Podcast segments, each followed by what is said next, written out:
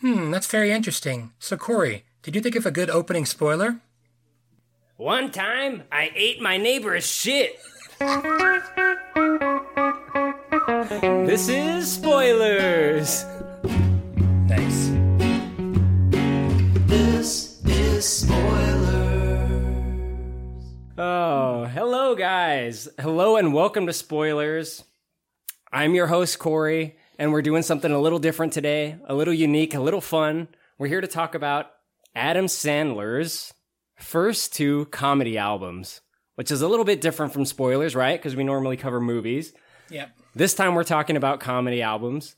I'm joined with Jonathan and Brett, and I'll let you guys uh, say your piece in just a moment. I just want to say I'm very happy that we're doing this. And I'm going to talk about this kind of as we go through it, but there's so much weird, cringy nostalgia that I associate to these Adam Sandler albums. I used to listen to them so regularly, and I know that that's true for both Jonathan and Brett here. So I'm going to go into the opening question and opening discussion. The opening question is What's your least favorite Adam Sandler movie besides Uncut Gems? Now, I added that little asterisk there. I don't actually dislike Uncut Gems at all. I love it. But I know you two contrarians do. So I had to include that in there because I knew it would be Uncut Gems for both of you.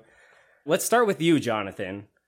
Least favorite Adam Sandler movie. Also, you can say where you're recording from, which is my kitchen if you want, I guess. yeah, hey guys. I think I've only been on Spoilers Pod once before, which was the um, Michael Jordan series. no, Tiger Woods. We did Tiger Woods. Ah, Tiger Woods. That's right. That's right.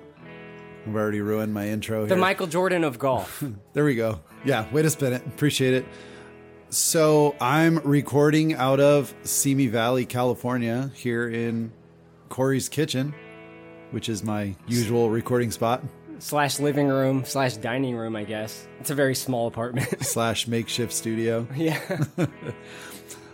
One thing I did want to say was, you know what this album reminds me of? A 60 year old man's ass.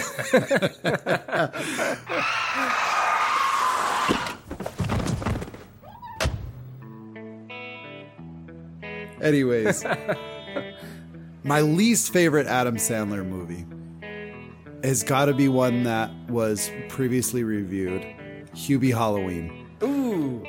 I literally could not watch more than 10 minutes of this movie. And I said, I need to turn this garbage off.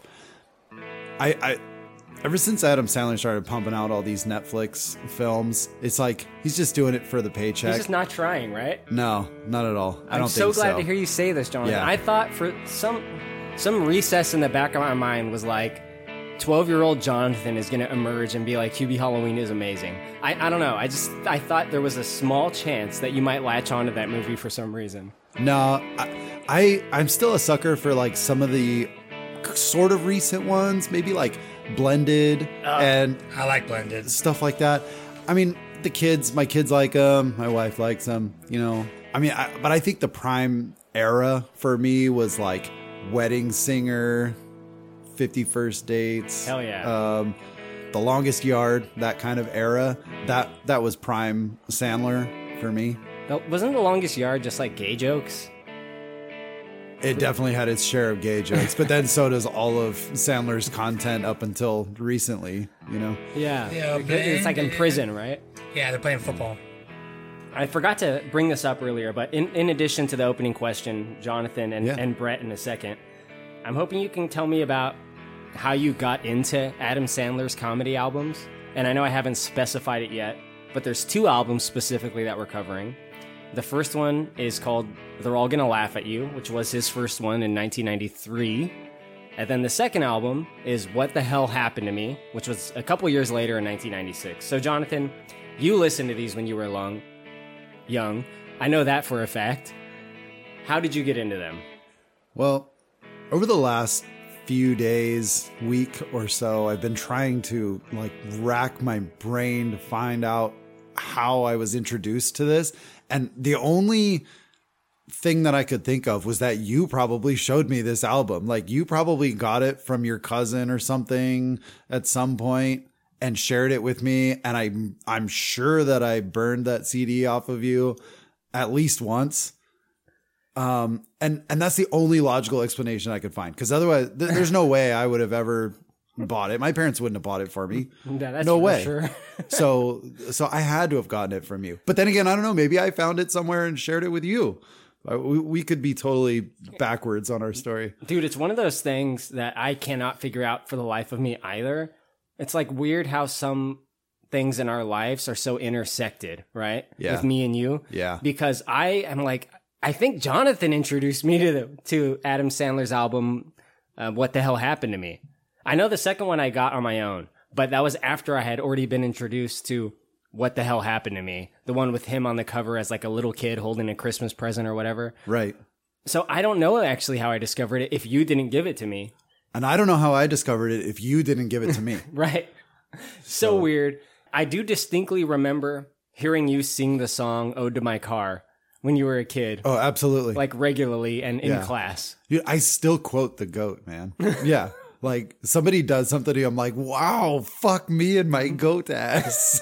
You're like, you know, I, it, it- this thing has been ingrained into my mind since I was probably like 12 years old. It becomes a part of you after a while. Yeah. And I want to let Brett talk about that in a minute. Brett, why don't you introduce yourself in the standard spoilers fashion? You can answer the opening question about the least favorite Sandler film, aside from Uncut Gems, and how did you hear about this album? Or both albums? So this is Brett recording out of Fort Wayne. I guess I mean I'd have to say I that my, it's my darkest moment ever on spoilers, but I'd have to say Jack and Jill maybe, or and I also didn't love Anger Management, but I only saw either once. So and I know Anger Manage, Management is a better movie than Jack and Jill. I um, love anger management. I still quote that one, man. When they're in the like anger management circle and then the big guy's like, man, you gotta dunk that shit. Yeah. I still quote that like all the time when I see somebody playing basketball. The shit you latch onto. Yeah. Go ahead. There's Go ahead, a there's a baseball player. Let's say it's Odor Easy, and um, in our fantasy league, one of the team names was I said Odor Easy. I said over easy! I know the scene. Yep. Yeah, Nicholson says it. He like throws the eggs, Yeah. which Yep. are that's like a you don't want to waste that money nowadays. You know, it just goes to show you, yeah, Yeah, not when they're fourteen dollars a, a dozen. right? I don't remember how I learned. I mean, I had a friend uh, named Kevin, and he seemingly had money to buy whatever he wanted. Adam Sandler was obviously really big, and I think he had the second album, and we loved it. And don't remember how we got the second one. He probably had that one. uh, The first one, he probably had that one too. And we just listened to it nonstop. I, I like you said, I, my parents did let me buy it. So I'm sure I had to borrow it, and you know I probably listened to it so much that it just probably ruined the CD. But that's the best recollection I can come up with. I distinctly remember in high school, like I had the CD, but just for like convenience, I'm pretty sure I downloaded the albums off Kazaa, or it might have been Morpheus. I think I went, I did Napster first, and then when that got shut down, I got something called Morpheus, mm-hmm. and then I did Kazaa, and then I did LimeWire. Yep. Did all those The Share Bear for Share a Bear, while. yep. Share Bear, Yeah. like Care Bear. It was like Yeah. identical to one of the other ones. Just it was like orange instead of yellow or green. It was exactly like Kazaa. There we go. I'm going to go ahead and do my intro. I'm Korey, as I mentioned in the beginning, also called Kylo Ren Memes. I'm also in my kitchen here with Jonathan. And I want to say that my least favorite Sandler movie, it's got to be Jack and Jill. I mean, Brett already talked about that, so I might move on to a different one. But Jack and Jill is really fucking bad. Like, it's an awful piece of shit. Like, it is unwatchable. It's horrible. It's not funny in any way. The only part that's debatably funny is at the very end when it's the blatant Dunkin' Donuts ad with Al Pacino. What's my name? Dunkaccino! It's a whole new game. Dunkaccino! You want creamy goodness? I'm your friend. Say hello to my chocolate blend. Attica, hoo-ah, lucky light. This whole trial is out of sight. They pull me back in with hazelnut too. Caramel swirl, I know it was you. Everyone wants my Dunkaccino. Can't get enough of my Dunkaccino. Kids from 7 to 17 lining up for my Dunkaccino. What's my name? Dunkaccino. Ah, Dunka, Dunka, Dunka, Dunka, Dunkaccino. He does his whole song and dance. Then it shows Adam Sandler and Al Pacino watching it. And Al Pacino's reaction is genuinely funny. And boom, there you have it. It's actually 32 seconds, so I gotta lose two seconds. Maybe you can tell me what, what part you would lose, but I think we are getting there. Burn this. I'm sorry? This must never be seen by anyone. If you didn't like all those close-ups, we can, we can, no, this is not the final cut. There's no doubt we, we can. All copies. Destroy them. But I also want to say that I loved Adam Sandler movies when I was a kid. Billy Madison, Happy Gilmore, and Airheads were like my fucking shit. For the most part, I still kind of like those movies. You know, I did a podcast on Billy Madison. It, it's iffy at times, but I think it overall has some really good, funny moments. But when Little Nicky came out, I think everything changed for me. I realized that this dude can be bad at times. Thanks much, Valerie. You know what's nice about you? Your juicy heart-shaped tiny. What was that? I I don't know why I said that. I I meant to say that I've always dreamt about having sex with a gross pig. Can I wash my winky in your kitchen sinky? You're a real jerk. I didn't mean to be. Little Nicky has some funny moments, but I think most of them are not Adam Sandler moments. You know, like the demon with the titties on his head with like the bra and like the tassels and he's like waving his head around. Like that that's a little Kevin funny. Nealon, right? Is it Kevin Nealon? Yeah. I think so. I would love to see more Kevin Nealon, like throughout the history. He was such a small role player, but I, I felt like he had more to give. I think he's on this album. Yeah, he is, definitely. He had a little cameo in Dirty Work, which I really liked. And he had a little cameo in Happy Gilmore. He was like pretty funny as like the Zen Right. guy. Yeah. And then he kind of carried that character over to Grandma's Boy in a weird way, right, Brett? You know what I'm talking about? Mr. Cheezel. Mr. Cheezel, yeah. I like Grandma's Boy more than I like any Adam Sandler movie. Grandma's Boy is Definitely. the shit. Definitely. Yeah, fuck yeah. Yeah, 100%. I don't, it's nothing against Adam Sandler. I just freaking love that movie. I've seen it dozens of times. It's still hilarious every time I watch it. Love it, love it, love it. Do they even have alcohol? Actually, we don't serve alcohol. Bummer, I know, but uh, this must be your first time here at Our Lady Health. I'm Shiloh. I'll be your waiter all day. I'm sorry. Did you say your name was Shiloh? Yeah, Shiloh. That's weird. What? It's weird. He meant gay. No alcohol? This place sucks. Hey, fella, give it a chance. We do serve shots of wheatgrass. That's cool if you want to be sober and vomit. Uh, excuse me, sir. What do you recommend for appetizers? Ooh, you know what everyone's buzzing about is the bean sprout quesadilla. Mmm. Do you have bathrooms here or do I have to shit in a plant? Stupid fucking idiot, red shirted ass. You guys think you're so fucking cool. It Makes me sick. Let's go make fun of the vegans and their crazy lifestyle. We're not hurting anyone. Go eat a hamburger and choke on a cow dick. Oh, someone missed their yoga class this morning. Come on, let's go. nice karma, guy blow. You said it wrong, stupid. It's Shiloh. I love the fact that he basically boosted all of his friends up onto a new level Oh, yeah. with that movie. Allen Covert, I think he tears it up. Yeah, absolutely. I think he's good. And, and Nick Swardson finally had a good Oh. role in that movie Yeah, too. Yeah, he makes that movie probably. he, he had a bunch of dog shit roles before that, and um, I, I, I liked his fit in that role. It's weird. They got like every actor in that movie for that has a major part, and they they got them to be like the most perfect character for their personality or something. Because like everyone works mm-hmm. so well, you know. Yeah. JP is Yeah. insane. Like Don't be mad at us. How could he see me? I literally just quoted that like two days ago. Yeah, that that character is just so perfect. So let's talk about some of the specific tracks on these albums. And we're going to start with the album that actually came out second, What the Hell Happened to Me. And the reason I, I picked that one to cover first, even though it came out second, came out in 96, is because it's the one that me and Jonathan listened to first. And, you know, we quoted it, we talked about it all the time. It's uh, so perfect for a 12 year old boy, this album. I think really they both are, but we'll kind of get into some of the specifics of that in a second. So, Jonathan, why don't you lead us into it here, buddy? Yeah, the first buddy. track of What the Hell Happened to Me is a track called Joining the Cult.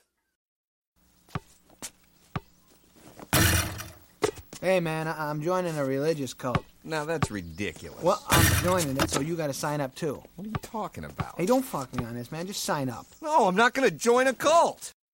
So, I think as we were kids, we really didn't understand exactly what this was. Despite being in one. but like now as a grown adult, I'm like, okay, this is a totally different sp- perspective, right? Like this guy just, he's so desperate to bang chicks that he's like willing to join a cult and bring his buddy with him, you know? Like, Point is, I'm not gonna have time to hang out with you because I'm gonna be fucking busy with this fucking cult. So we'll visit on weekends. We'll work it out. no, the weekends are like the busiest time. That's when we go to flea markets and fucking malls and talk people into joining, man. Can I just join for a little while? I told my dad I'd visit him in Florida in three weeks. You just you'll ask them, but we gotta join now. Well, what's the hurry? There's a girl I want to meet there. What the fuck's your problem? but he makes a lot of valid points though, you know? And he's like, You've been saying you need a haircut, you know? You're gonna get in there and save 12 bucks by getting a free haircut. Who cares what the fuck it looks like? You know? Like, I- I mean, it's just totally different perspectives on this.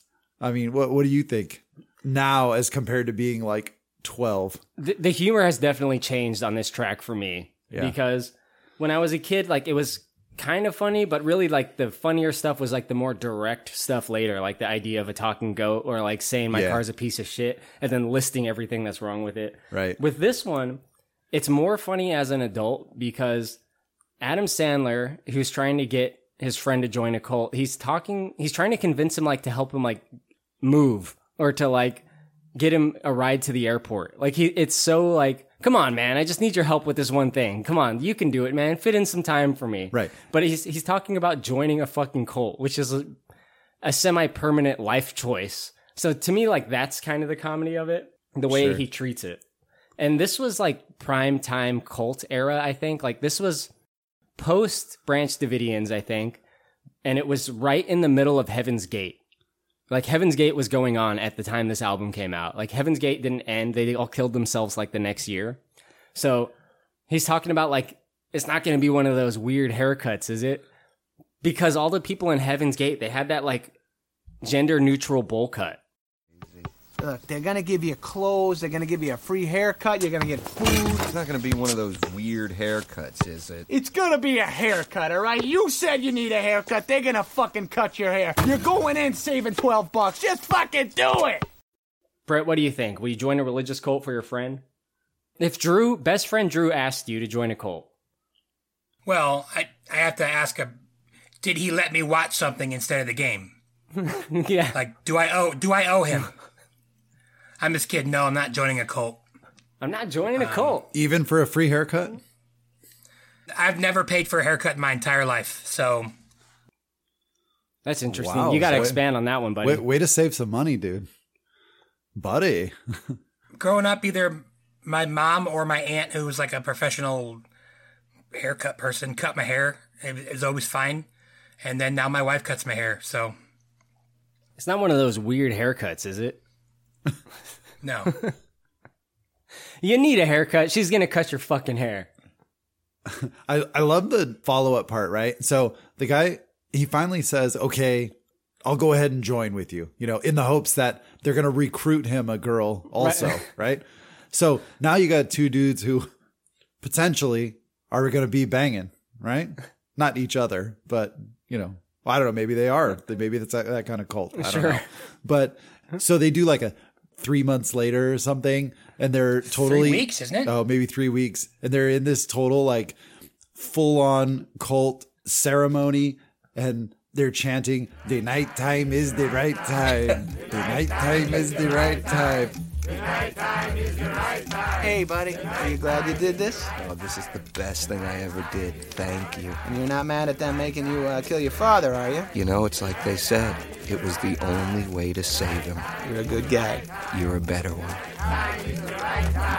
The night time is the right time. All right. The night time is the right time. Hear that? The night time is the right time.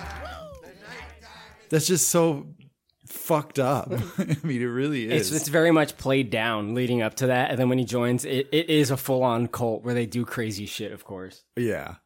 The follow up or the ending of that was what really made the whole entire joke. It made it come full circle. And now little Nicky de Cesare tells his grandfather and his grandfather's friends at the social club about his first day of school. Hey, everybody. Nicky had his first day of school today. Oh, Ah, Remember that age we always. Ah, how you doing, Nicky? Okay, Grandpa. Well, you gotta respect the joke. And Brett, I want to toss to you for the track that I think got my brother Tyler hooked on Adam Sandler albums, which is Respect.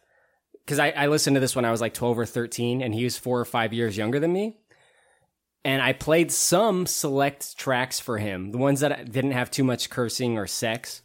And uh, Respect was one of them. And he just thought it was like the funniest thing ever. This is one of the ones that I used to start the album with. I generally skipped joining the cult and went right to Respect. Brett, what do you think? Do you respect the track?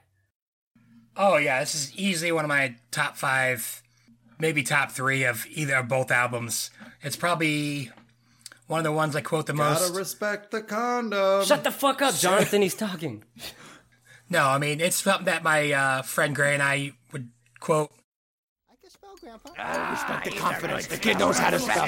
Just like Grandpa. Grandpa's a good spell. I gotta spell something for you right now, Nicky. And you tell me what I'm spelling, all right? Okay, Grandpa. Are you ready for this? Okay, Grandpa. You ready for this? Yeah, Grandpa. I'm All ready. right, here we go.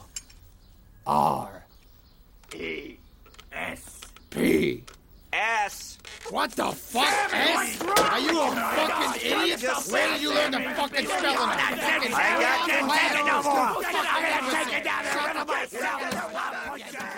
R E S P S. What the fuck? So funny. Can't res- don't respect the wolf. I mean, that's Allen Covert as he's so good. And I, actually, it took me really long time to realize that was him. I just never put two and two together. But it's so funny. The it's getting a little long. I mean, it's just so funny. It's just Allen's one liners makes that entire skit. yeah. Uh, oh yeah. And then the screaming at him is really good too. Yeah, he plays a guy called Sammy. Teacher read us Three Little Pigs. Oh, oh ah, you gotta respect the pigs. Respect the You respect those pigs, they'll respect you. Every one of them. Respect the wolf. Sammy jumped in front of a fucking truck. Sammy, you dumbest person I know. What else, little Nicky? This track introduced me to a whole different level of cussing and swearing and chewing people Oh, yeah. out. Respect. Respect. I mean, at, at 12 years old, you've already experienced, everybody's already experienced a certain level of witnessing somebody cuss someone out, whether it's a, a large scale or, or maybe a one time thing or whatever. But this was just a different level, man. You've got 20 old guys that are professional shit talkers in the retirement home, all yelling at the one guy to shut the fuck up. And every one of them was, it was something different, right? Like when they pushed that, that Donnie McMillan kid pushed him off the monkey bars, you know, it was like, he said something about, I'll cut his fucking nuts off and feed it to him, you know, like that was out there, man. Like when I was 12, it was like, oh, fuck you, man. You know, your mom's a slut. You're like, that's the level of, you know, cussing that I was experienced to at that time. But this was so different. Like these were old men with experience. and mm. they lived through some shit and they knew what to say that was really fucked up.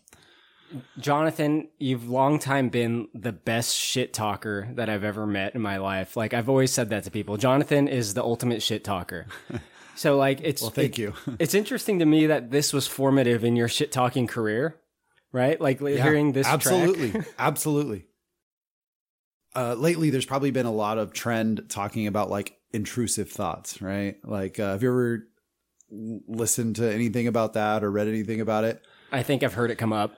So like it's just you being you and being weird and like you have these intrusive thoughts of situations or or context that just pops up into your imagination where you just say shit. And i can picture this track in my mind like as this intrusive thought of like me being an old man cussing somebody out on the street like i picture myself being like clint eastwood in in gran torino cussing at people like these guys are when i'm an old grumpy man A, a, a boy pushed me off the seesaw.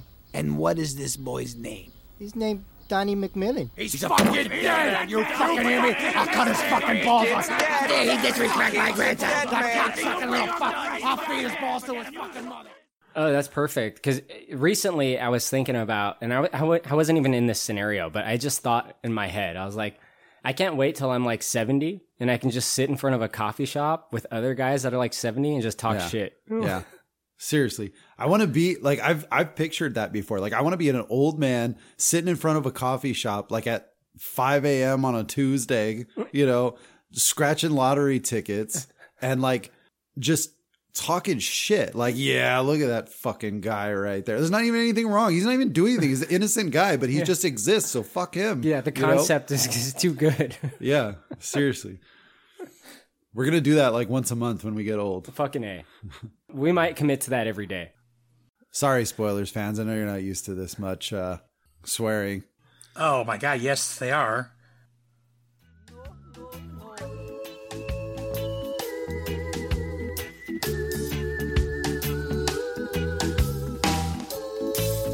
Of shit car. I got a piece of shit car. The fucking pile of shit never gets me very far. My car's a big piece of shit. Cause these shocks are fucking shot. Well, my seatbelt's fucking broken. I got to tie it in a knot. Jonathan, you have a nice car. I just got a new car, dude, like last weekend. Right on. I see. I knew it. I didn't even know what car you had, and I just assumed. Yeah. I've always had a decent car, I guess. Have you ever had a piece of shit car? No, no, but like I secretly have always wanted one. like I've seriously always wanted like a 1986 LeBaron. Volkswagen Jetta. No, like a four door Jetta. Okay, like my friend when we were grow- um, growing up, her dad had one. He was a a meat man at Vaughn's, and um, they couldn't afford two cars, and so he just held on to this one for a long time, right? And it was like this song. This song was his car. I guarantee. Can't see through the windshield, cause he's got a big fucking crack. And the interior smells real bad, cause my friend puked in the back. It's a piece of shit. Piece of shit car. Piece of shit car. You got a piece of shit car. It sucks royal dick. When it rained, they would have puddles in the back seat, like down on the floor where your feet go. So like when he would take the kids to school, like they would get out of the car with like wet shoes because Oh he my had so much water in there. Like this thing had every time it rained, he would have to cover the car in plastic sheets because it would just mm. fill up with water. And even with the plastic sheets, it still had water inside. He definitely had springs that poked him in the balls, you know? like that fucking pile of shit. I bet he never ever got the pussy. Well, he did have children, so I mean, But at was least he got it twice. That was before. yeah, yeah. Of But, course, uh, we're talking about a song. It's the first song on this album. It's called "Ode to My Car." Yeah. right, and it's a really Yeah. good starter song for what Adam Sandler is all about with his songs. I think. I think it's it's a very good placement of the track on the album Yeah. because it, it it lets you know that okay, these songs are worth listening to. I don't want to skip the songs because this one is a great setup. It's Sure. probably the best song he ever made, though. So Oh, definitely. This might have been my favorite thing to listen to when I was a kid. Again, it's kind of one of those like the language is stuff you don't usually hear, and it's really cool and it's really funny. But yeah, I love this song. And I got no fucking brakes. I'm always way out of control. Eleven times a day, I hear, hey, watch it, asshole. You fucking piece of shit. Piece of shit. I got a piece of shit. You got a piece of shit. Car. Diesel gas. Yeah, I, so I got a good take on this.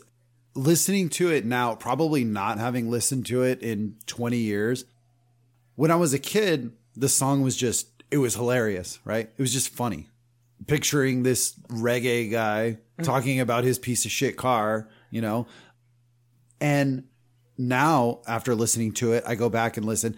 And the production quality of this song compared to his pre the songs on his previous album and probably other songs that were on this album it was just so well done the sound is good it's got a really good like reggae melody he's got backup singers in there and and the thing that i really appreciated about this song was that it wasn't Adam Sandler being an obnoxious little ghoul fucking elf voice, right? Like that fake bullshit that he does on so many songs Yeah. and so many skits. This was genuinely him singing as a whatever, a Jamaican reggae guy, right, right? he he And- dabbles in different genres with yeah, the songs. yeah.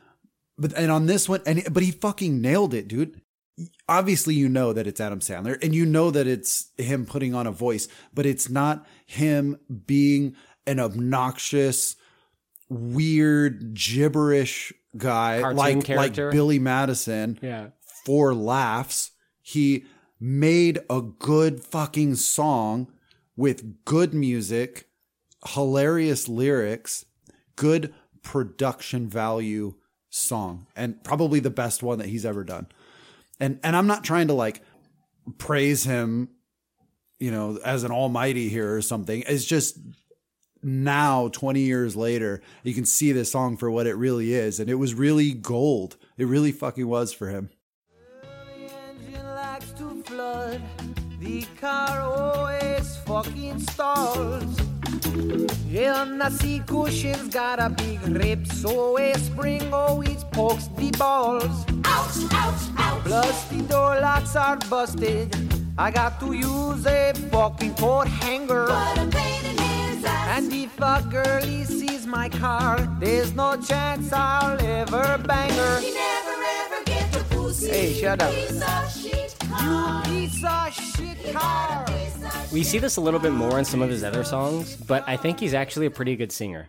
I Yeah. genuinely think he's a good singer. Well, listen to the beginning of At a Medium Pace. Like he's got a really nice, smooth voice. Right. right. Yeah. And and we'll we'll touch on some of those as well, but one quick note on Ode to My Car as well is that you know, he has these backup singers that are kind of like leading the chorus. And like at one point he argues with them, like they make fun of him even Yeah. for the car. Hey, shut up. yeah, he's like, "Hey, Yeah. shut up." yeah, because they were like, he was talking about how bad his car is, and then the backup singers are like, he'll never ever get the pussy. He's like, hey, shut the fuck up. it's like, "Hey, this is my thing. You don't get to make fun of me for it." Yeah, like I'm already making fun of myself here.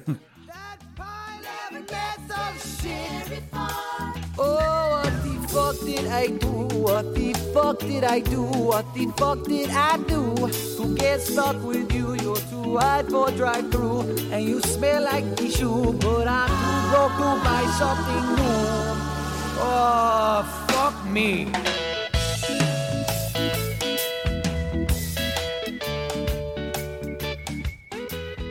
Now, each Adam Sandler album has these tracks that I'm pretty sure are just filler tracks. And some work better than others. I don't think they work particularly well in this album. The filler tracks and the, the recurring character is one called the Excited Southerner. And now the excited southerner proposes to a girl. You wanted to ask me something? Yes, I did. I, first of all, I just want to say that you're a very pretty girl, and I, I Ooh, you know, we known each other for so long now, and it's about time that the two of us. But, uh, we're both getting older right now, and, uh, and I don't want to die alone. I tell you that much. Ooh, yeah, getting ahead of myself. Gotta slow down. Ooh, concentrate on what I'm trying to get across to you right now. Ooh, I'll be willing to be a house husband. I, you don't have to quit your job. I'm, I'm, I'm, I'm.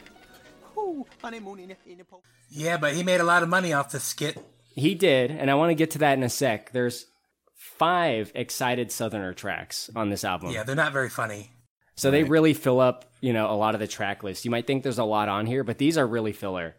The excited Southerner orders a meal. The excited Southerner gets pulled over. The excited Southerner at a job interview. The excited Southerner meets Mel Gibson. And the excited Southerner proposes to a woman. Now, Brett, you were saying he made a lot of money off this. I think your mind is going where mine is, but what do you mean by that? Yeah, because these tracks are what inspired the the Waterboy, which was a pretty big blockbuster for him. So Yeah, this is definitely the proto Waterboy character, right? for Bobby Boucher, yeah.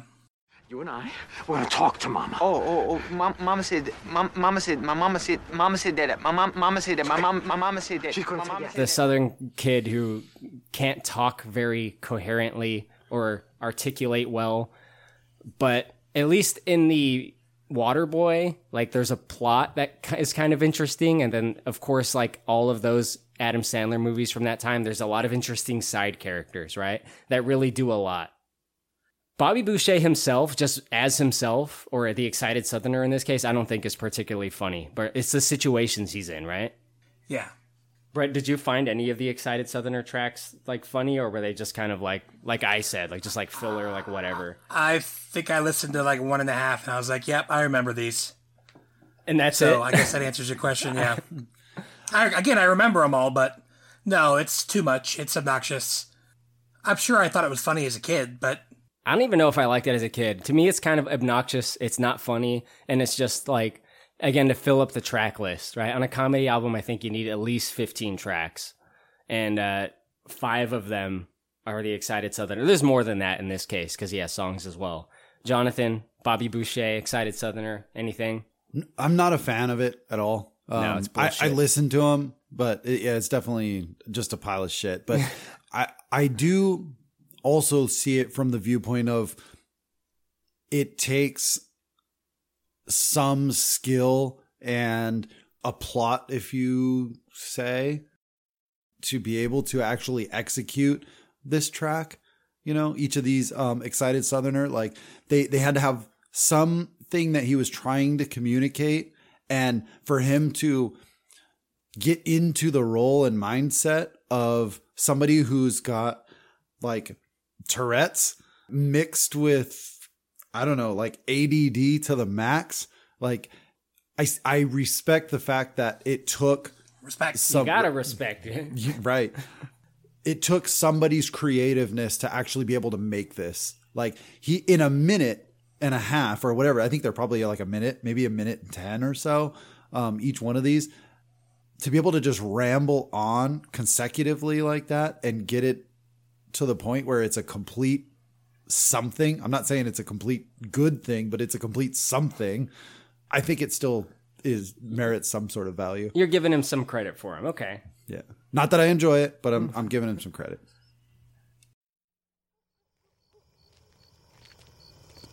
Hey guys, so what's up? You're gonna show me this talking goat you hang out with, or what? All right, but we can't stay long because we got to get to that reggae fest. Yeah, and you gotta be quiet, because the old man who lives in the house, he doesn't like anyone talking to his goat. Hey, goat, how's it going? Ah, it's dark. I cannot see you. Come closer.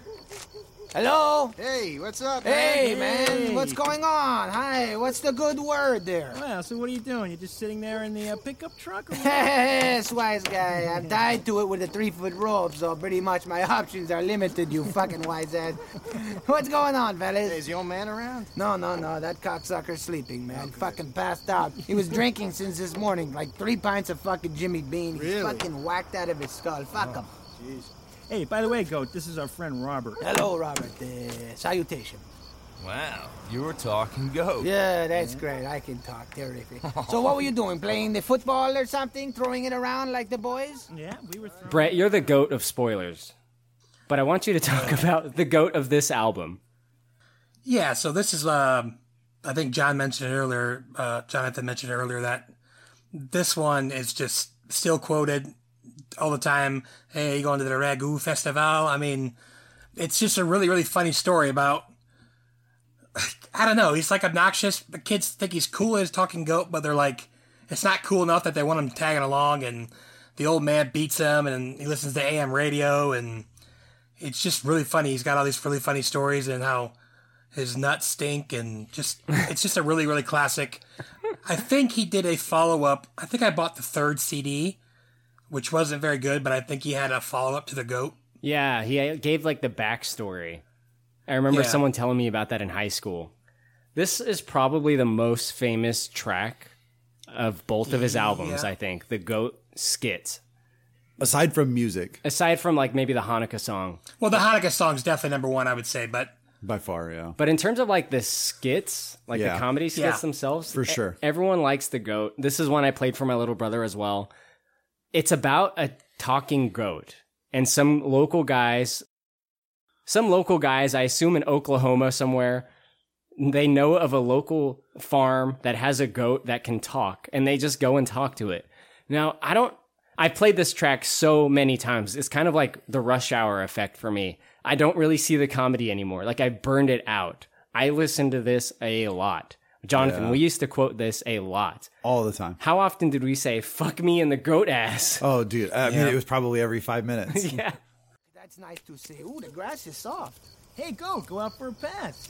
yeah, go out with the, football. You're gonna throw it. It's a little too big, you know. The football. If you guys had a, uh, a, a tennis ball, I could see, but I gotta catch it with my mouth. You know, I don't got no fingers Oh, like you yeah. guys. So, a football that could cause some damage. But uh, what else? Just give it a try. Come on. Ah, Come on. ah, Go out. fuck me. All right, all right. Good deed.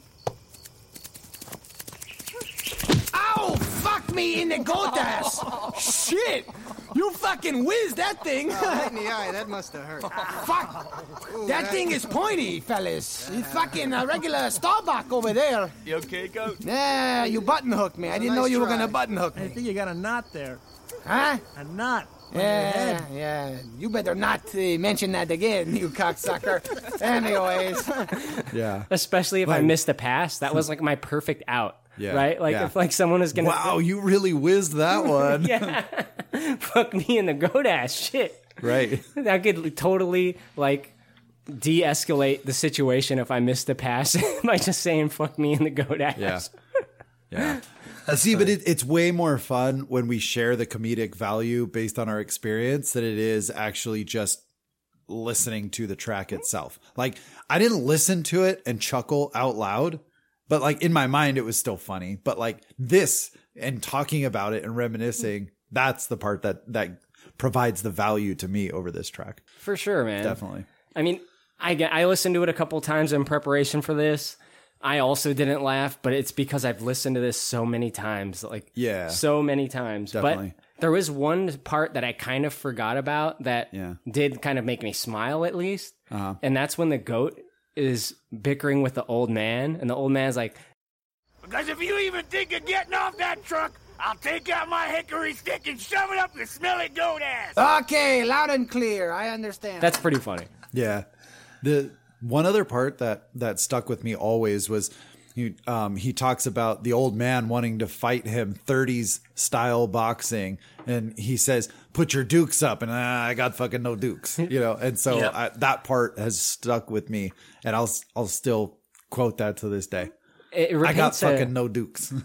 It paints a good picture. I still say put your dukes up too occasionally, like in my Yeah. real life. Like that one has like been with me for more than 20 years, you know? yeah. But like it paints a good picture when he says that of like this old timey like boxer guy with a mustache, like with his fists out, but like his fingers like facing him, you know, the old style like boxing. Yeah. There's something about this track that you can kind of see it in your brain, right? Like Yeah. there's there's good sound design in these. Definitely. Like you can hear the goat on the grass. Like you Yeah. when he says oh, His the, trot. yeah, his trot on the grass, like his running, the way they mix the audio, like when the goat runs out for a pass, like Yeah. it, it's mixed to the left, so it sounds Yeah. like he's like far away on one side, like Right. he's not centered. Yeah, it's good. The the sound design is really good. I, even to the details of like hoof prints on the bed of the truck. Like that sound was perfect. Yes. You know, they they did a really good job with the audio quality on this. Definitely. Brett, why do you think the goat is like such a popular track for people like that listened to this back in the day or at the time? I mean, I think kind of like what you're saying. It's got a lot of quotable things. I mean, you guys say you didn't laugh now, but you guys laughed back then, right? I, I Oh, did laugh, definitely. especially at the pass, right? When they th- try to throw a football to the goat. Yeah. And he like runs out and it just fucking dings him in the head. Like that part was like a big eruption of laughter moment for sure. Yeah. I mean, I don't know. It's just funny. It's funny, I guess. I don't know. Is it like the concept of like a goat that can talk? Like that doesn't sound funny, but why is it funny? No, it's more of just. I think his voice is really funny and the things he says, uh, kind of backwards. Like again, like the Ragu Festival and What else, fellas? What are you doing? We should go get some beers and look at some girls Yeah, or actually, whatever. we're going to the reggae festival. Oh, the Ragu Festival. Uh, ragu reggae. Yeah. I heard about that thing on the AM radio. Oh, you did, huh? Yeah, sure. Sometimes the old man passes out and he leaves the AM radio on, so I get to hear the oldie songs and some current event kind of things. You know, the DJs like to talk and That's whatnot. cool. I pay attention to them. It's not MTV, you know, like you guys listen to, but it keeps me current. I don't watch the TV because I'm not allowed in the house. The fucking old man says, "You come in the house, I'll give you an even worse beating." that's One time I went in the house, you know, you know, and I know why he doesn't want me to go in there. Why not? Because he, uh, the fucking house reeks worse than my nuts do. the fucking old man's got to get a maid. Anyway, One one of the things about this track that I see now as compared to when I was a kid, like as a kid, I thought it was hilarious. These these guys just fucking with the goat, right? They show up and their their whole intention is to show their buddy that the goat talks and then to go fuck with him, you know? Mm-hmm. Yeah, and it's like and they're kind of friends with him, but they kind of just like they see him as a lower life form. Yeah, yeah, definitely. definitely. and and now I look at it, and now I just hear the goat that's like desperate for wanting, like he wants to be liked and wants to be wanted, like he wants to be part of these guys who are so cool to him, but will never be on their level. And I mean, they talk about they took him to the roller coaster and on the loop de loop, you know, They And brought took this a picture. fucking goat on a roller coaster. Yeah. You know, you just you just desperately see this person that like not a person, a goat that wants to fit in with these people. He wants to go to the Ragu Festival, you know. And and um I feel for the goat, man. He's got a fucked up life, dude. He's got a, a, a fat fucking kid that comes and throws cinder blocks on him and shit while he's tied up to the back of a a truck. fuck that one. Look out for him. Yeah. So, Goat, how are the neighborhood kids treating you? They still shitting on you or what? yeah, you know, not as much as they used to. You, nice. you fucking kids growing up, they, you guys would fuck Oh, with me. These kids are fucking, yeah? you know, little pansies compared to you. Except this one fat shit, uh, Garaputo. Oh, I you know know what I'm talking guy. about? The fucking 10 year old little fucking wise guy. He's a porker, that kid, the fat shit. He takes out his fat aggression on me, you know, to try to impress his friends. He's always fucking with me, throwing rocks at me and calling me stinky nuts, you know. Oh, shit. fucking kid. One, he went overboard last week to make his friends laugh. He chucked a fucking cinder block at me. Oh. it was fucked up, you know. He chipped one of my horns. Oh. That kid's like a sick fuck, you know. He's gonna grow up and fucking kill someone. He's a, he's a fucking oh. mental case. Keep your eye on him. Okay. this goat is just his whole life is just fucked, man, and he just is looking for an out.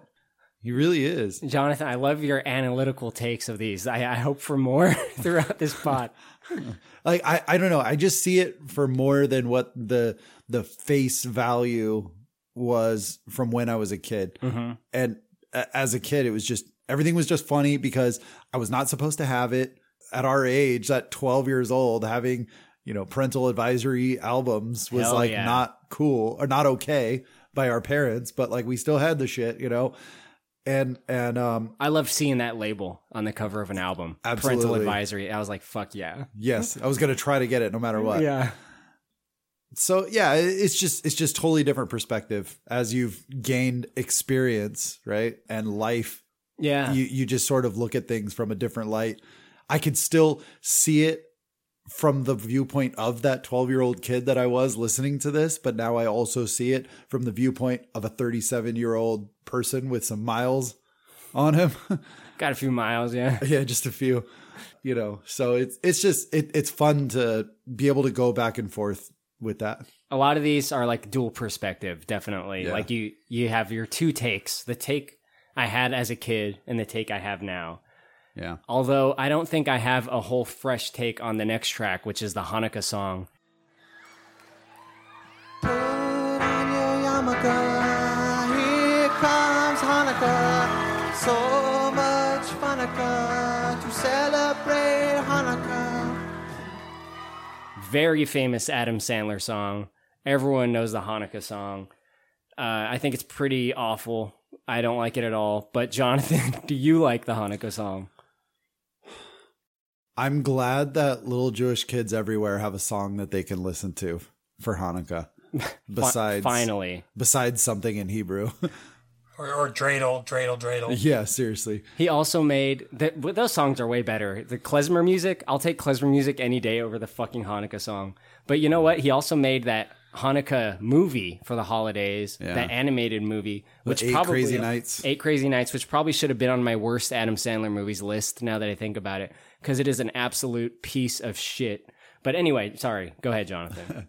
No, I I think it was it was funny in the 90s. It was unique for the time and I think it was a good uh a good move for him.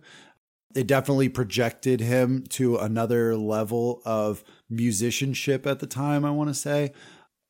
You know, it really boosted his Saturday Night Live career, I think as well.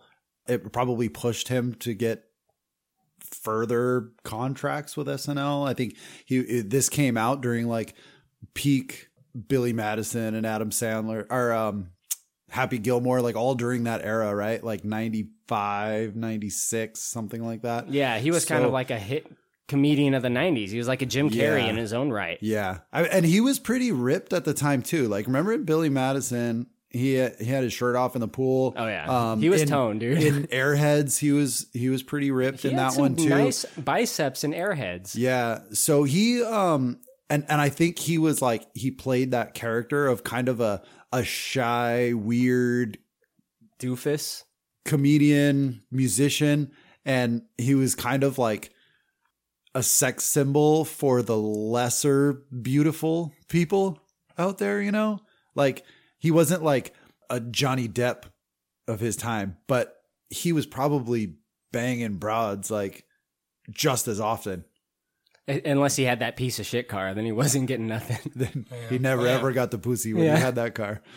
But you know, I, I think I, I just think that this track, because there was nothing else like it, and it was had pretty decent comedic value, I guess, but it also brought some awareness of the Jewish people with that people may have never thought were like maybe your favorite celebrity was a Jew. You didn't know. Well, fuck, I just found out from an Adam Sandler song. David Lee Roth lights the menorah. So do James Caan, Kirk Douglas, and the late Dinah Shora. Guess who eats together at the Carnegie Deli? Bowser from Sha Na Na and Arthur Fonzarelli. It was informative in that way. Yeah. But Definitely. It's also time stamped in a weird way because he talks about like OJ. He goes Yeah. OJ Simpson. Not a Jew. Not for a the- Jew. for the record.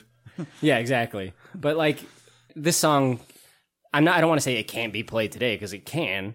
But like children today, I don't know if they know OJ Simpson the way that we do, or like No. they might like vaguely know that he killed someone.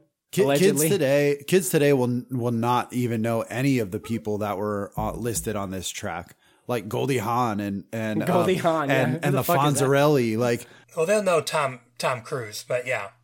yeah, that's probably the only star that's still even making something these days. You know what I mean? But like, besides that, the kids these days aren't going to know any of that. This really is only valid for people that were growing up our age or maybe Gen X 10, 10, 15 years older than us who Yeah. might have been into his comedy watching Saturday Night Live at the time. And that's really the only like group of people that would find this song relevant. Paul Newman's half Jewish, Goldie Hawn's half too. Put them together, what a fine looking Jew. You don't need deck the halls or jingle bell rock, cause you can spend in a dreidel with Captain Kirk and Mr. Spock, both Jewish. Put Brett, what do you think about the Hanukkah song?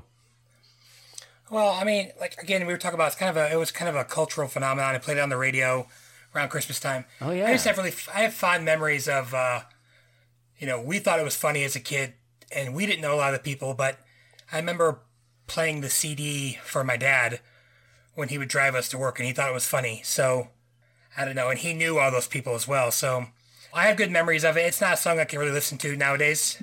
I can, but it doesn't really do much for me. But I have fond memories of it, so I think it's creative.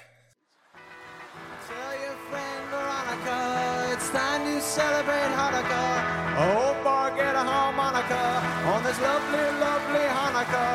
So drink your gin and tonica and smoke your marijuana. If you really, really wanna have a happy, happy, happy, happy Hanukkah.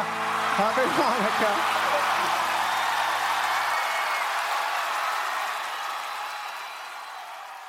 Speaking of what you're talking about, playing it for your dad, this is one of those songs that's safe.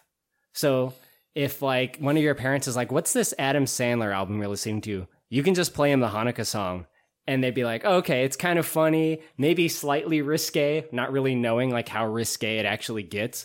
Because the Hanukkah song is pretty PG for the most part. I think the only bad thing in there is like the word marijuana. Right. Yeah, exactly. Yeah. And that's kind of like not that big a deal, you know? It's No. like, it's just a, one little joke, and you can tell he's joking, sort of. Except I think he is a stoner, but. Definitely. We're going to jump to the next actual song in here, and we're going to kind of circle back in a second. Brett, there's a track called Steve Polychronopoulos, which is kind of like the Adam Sandler, like, bluesy track, at least in terms of like the guitar riff. Polychronopoulos. I'm a big fucking dick. I'm a pain in your ass. I drink all your beer. I'll eat the last slice. I'll give you Charlie horses. I'll pull your shorts down at the beach. Uh, do you have any fond memories of listening to Steve Polychronopoulos? I actually don't. I I don't think it was one that I listened to that much. I I listened to it today, and I was like, I still remember the very beginning, obviously, but it didn't stick out to me. I think it maybe it didn't have enough toilet humor for me, so I don't know. It just it just didn't do much for me. So What about you, Jonathan Polychronopoulos? Man, I, listen, uh, this song is just a guy talking about how much of an asshole he is. He's just a big fucking dick. That that's what he calls himself in the intro to this Yeah, song. yeah, yeah. And it, it's not fun to listen to. It's just like it's pretty vulgar, like for three and a half minutes or something. Nobody likes me. My name's Steve. Motherfucker! Polychronopoulos.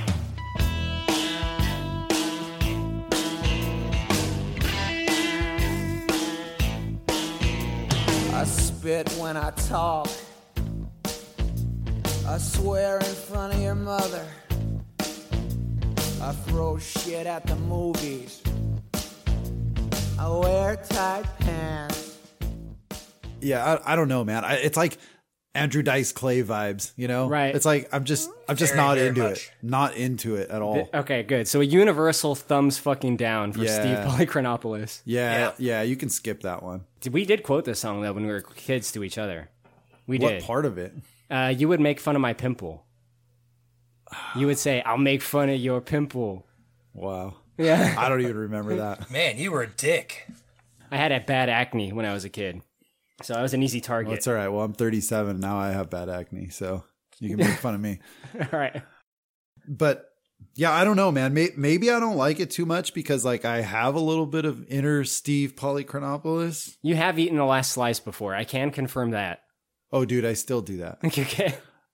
Yep. Hey, man, you snooze, you lose. You know. yeah. Not a big deal. Okay, Jonathan. Yo. There's a track on this that you like that I hate called The Hypnotist. Oh God. It's a comedy skit. It is about a man who is a smoker. Yeah. And he wants to quit smoking. He's smoking all the time.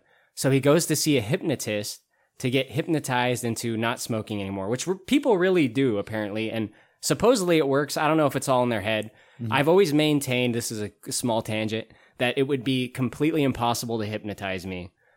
There's no way that someone could hypnotize me and get me to change something. Like I feel like I'm too strong-willed. Yeah. So I've I've always questioned hypnotism. But that's the point, though. You have to let yourself go, though. But if I'm just gonna let myself do, it, I just do it. You know, like they don't have to suggest anything to me. So I don't know. Hypnotism to me has always been this weird thing that like I I kind of like slightly disbelieve in. But that's a total aside. Same. Jonathan, the hypnotist. Yeah. Okay, so Kevin Nealon's the the hypnotist on this one, and he's the perfect role for this, right? Like he's really good at that doctor and and Zen personality. We've seen him do it over and over and over again. Except this time he's got a little problem. He's got really bad gas. I'll be counting back from five. I want you to relax. Yeah. And just think of nothing. Oh man, I, Okay. are you, you gonna keep doing that or? Just concentrate now. All right. That's it. Close your eyes. Keep your eyes closed. Okay. Okay. Now, we're very comfortable. Five. We're thinking of nothing Yeah. except being comfortable and nothing's bothering us. Okay. Okay. When I say the word relax, listen to me. You're sinking. You're Yeah. sinking. And oh my god, that was uh. Are you gonna keep go. doing that or? Please just try to relax. That wasn't me. Okay. It's okay. You're very stressed. You're very stressed. Okay.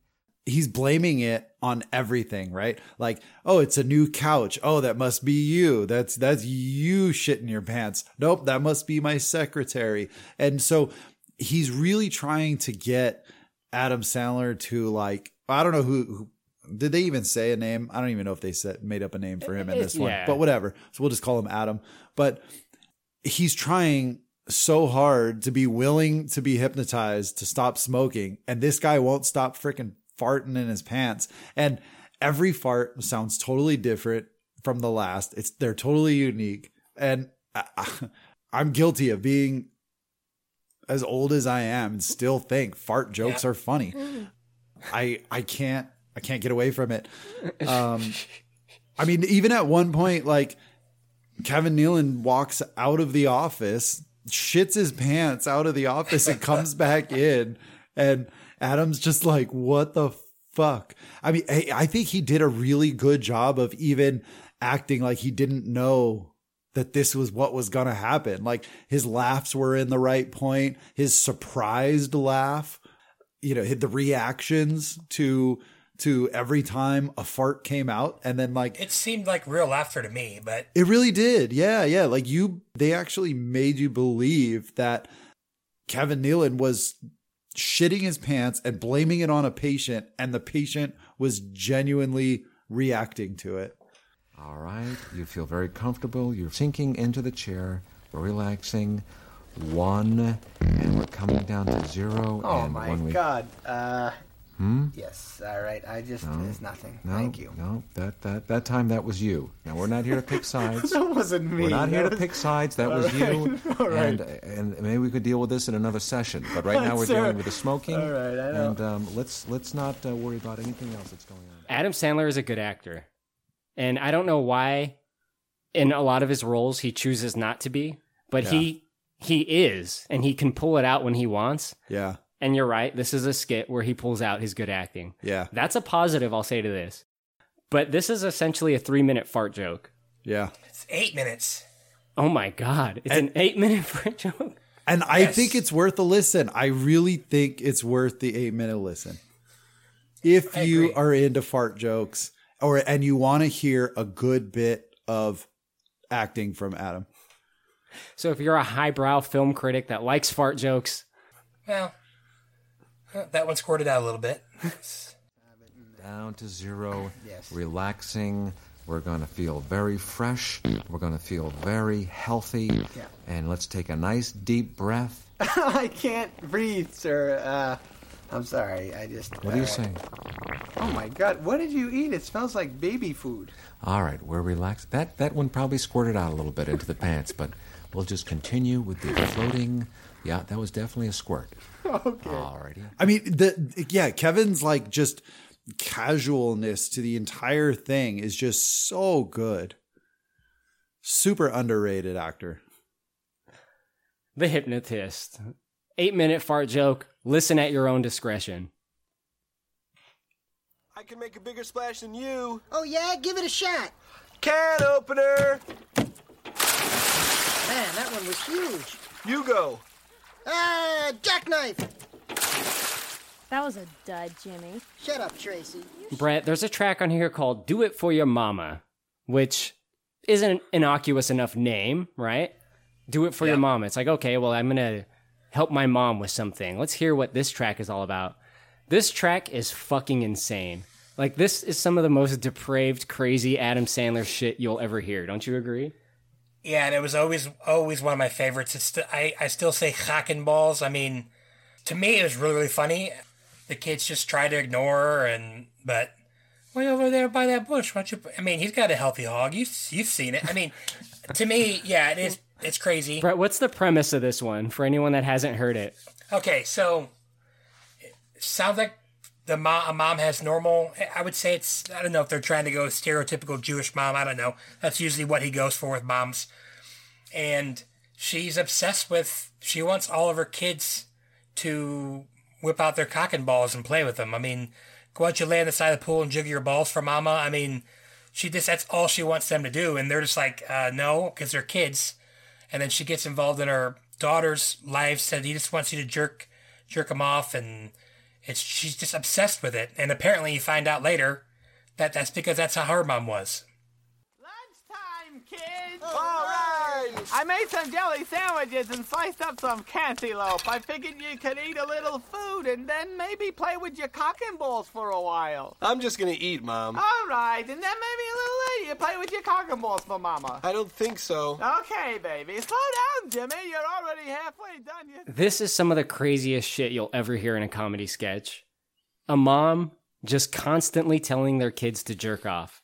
That's what this is for several minutes. And it's so fucking weird, isn't it, Jonathan? And telling the brothers to jerk each other off.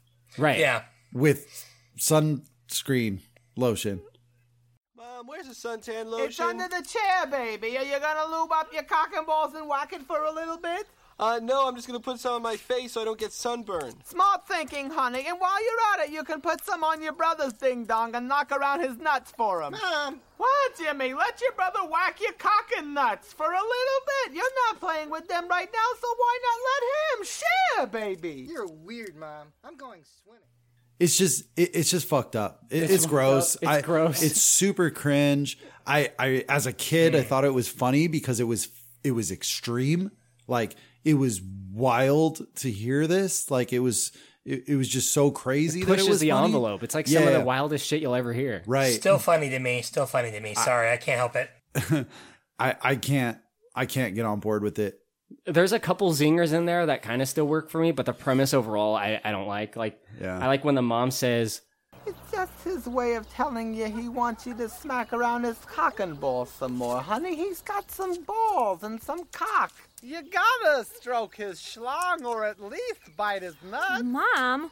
Yeah, she he, she it. tells that to the to the daughter to do that to the boyfriend. Right. She said, you know, she tells her, "Don't worry about your body image. Just basically, He just wants you to jerk his nuts or something like that. Yeah. yeah, just jerk him off right, and and he's not gonna give a shit if you're four pounds overweight." The the phrase "bite his nuts" is one of the things that I think is is kind of genuinely funny. Like, wh- who wants that? Like, that's just such a bizarre thing to tell someone to do. There's a very small, probably kink Yeah. group out there that likes that shit. Yeah, I'm kink shaming. Fuck, I Yeah. knew it. They're gonna come for you.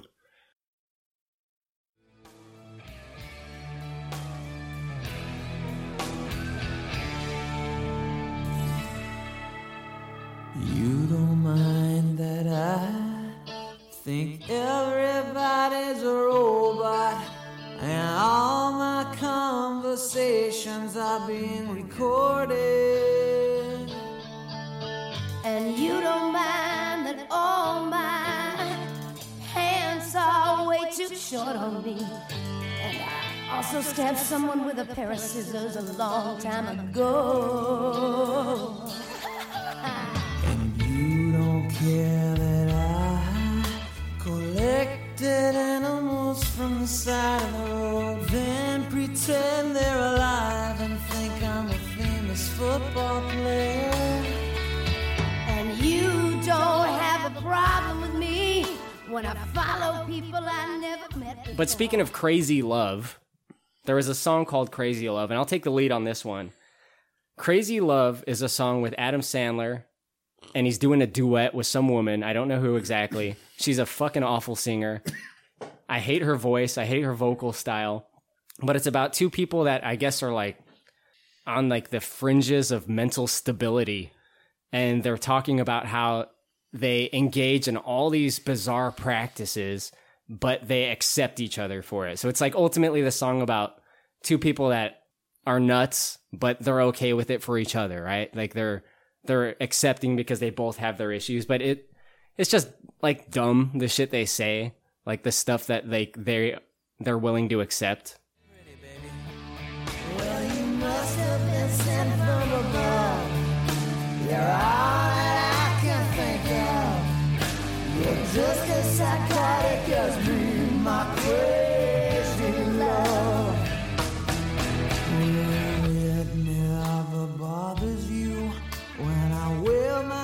My snowsuit to bed every night.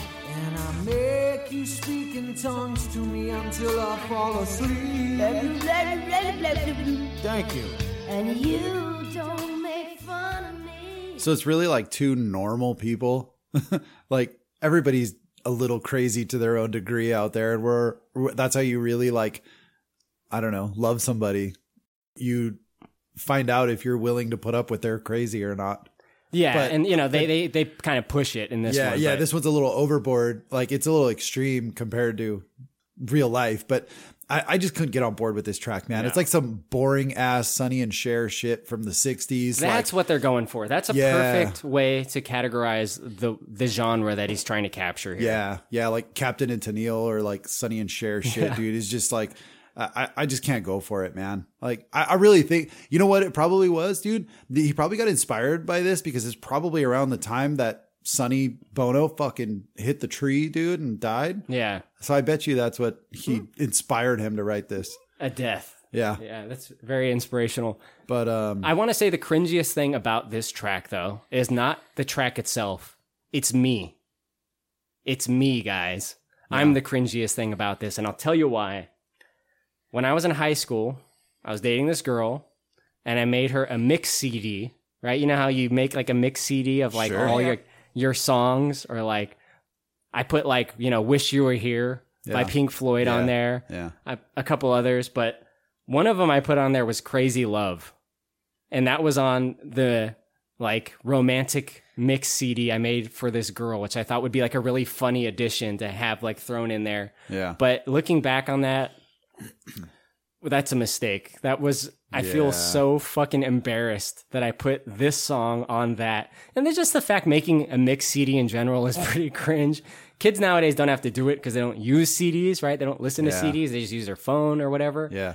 But it was kind of a thing that was done. Mix tapes and mix CDs more our generation in high school. Sure. You would make that for a girl you were dating. And uh, I put Crazy Love on there. I'm, I'm ashamed to say. Had job Cause I'm afraid to talk to people Cause I know that they're all robots who are seeking information They can't fool you, sweetheart.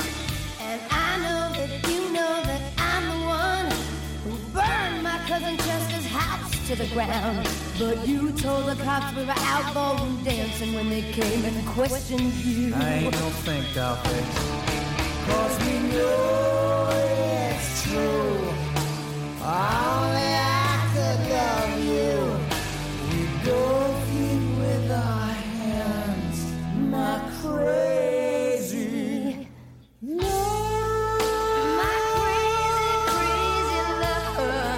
Ah, everybody everybody was dead except for you, baby. Oh, I feel the same way. Would you throw some macaroni on me? Oh, yeah, sure. Here you go.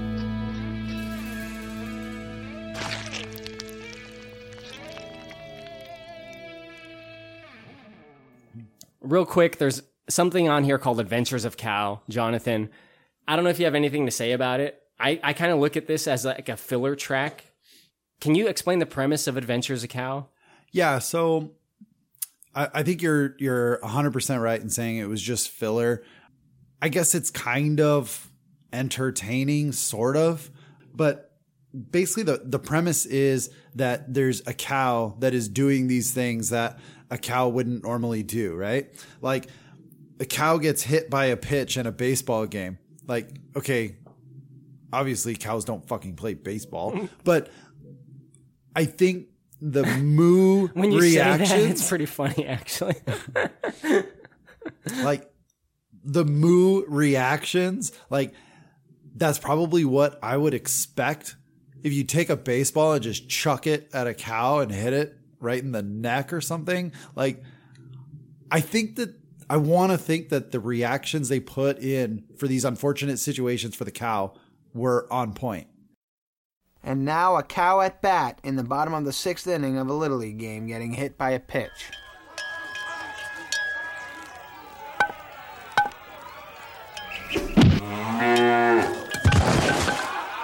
Take your base.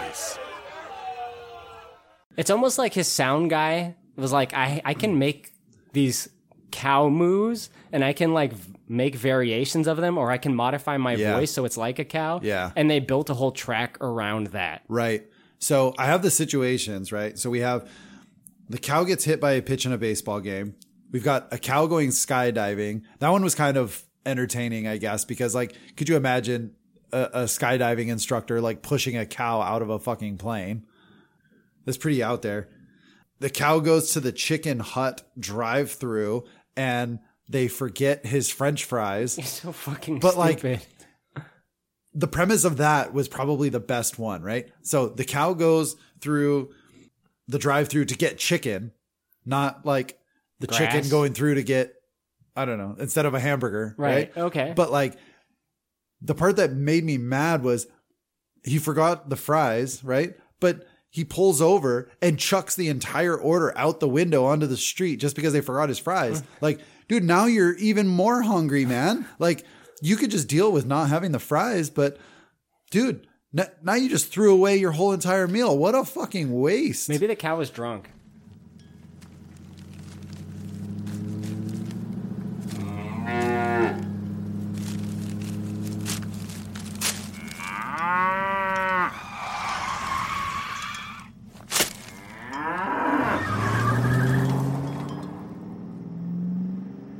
One time when I was drunk, I went through Taco Bell. I went through the drive-through, and they gave me the wrong food. So like after I got out of the drive-through, I realized it, and the, the front door was closed because it was like later. Yeah. But my drunk reaction was to take everything out of the bag and chuck it at the glass. That's fucked Chuck up. it at Taco Bell Yeah. and yell at them, and Yeah. then drive away angrily. That was the way my brain worked while drunk, apparently. You mean somebody else drove you away, right? Um. Yes. Yes, yes, I thought so. Yeah, the cow drove him. Yeah. I think Yeah. A sixty-year-old guy drove me. Dumb as shit. So- Adventures of Cow. Yeah, there, there's more. There's more adventures of cow, but it, it's not necessarily even really like worth it.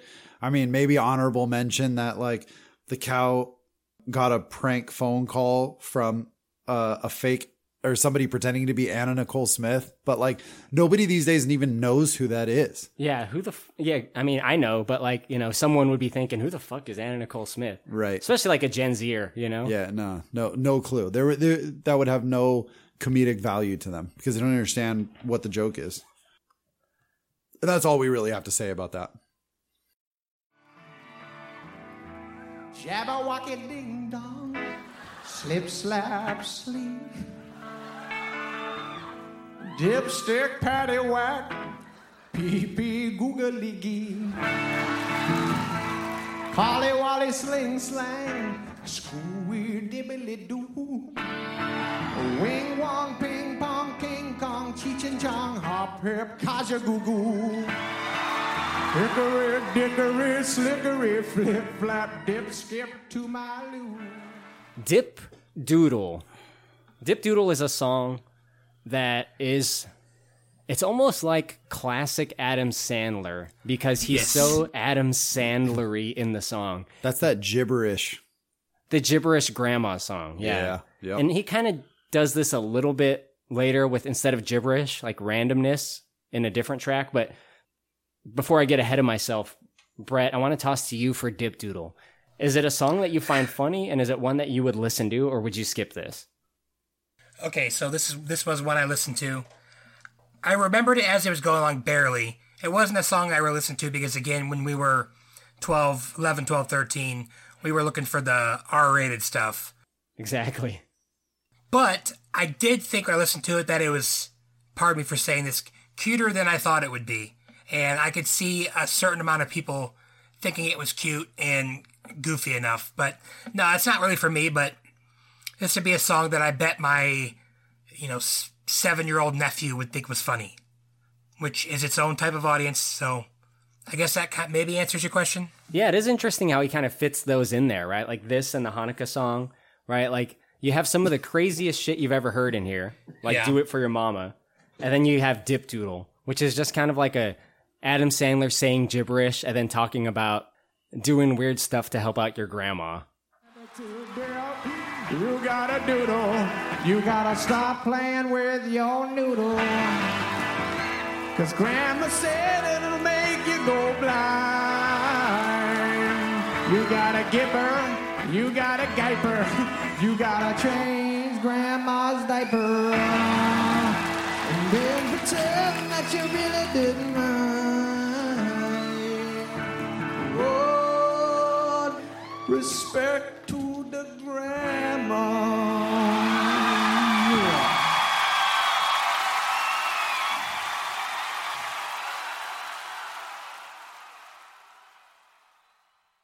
But, you know, this whole podcast is really a trip down memory lane for me. I'll say that. Jonathan, there's a track called Memory Lane on this. We've kind of alluded to this track a little bit, talking about 60 year old guys.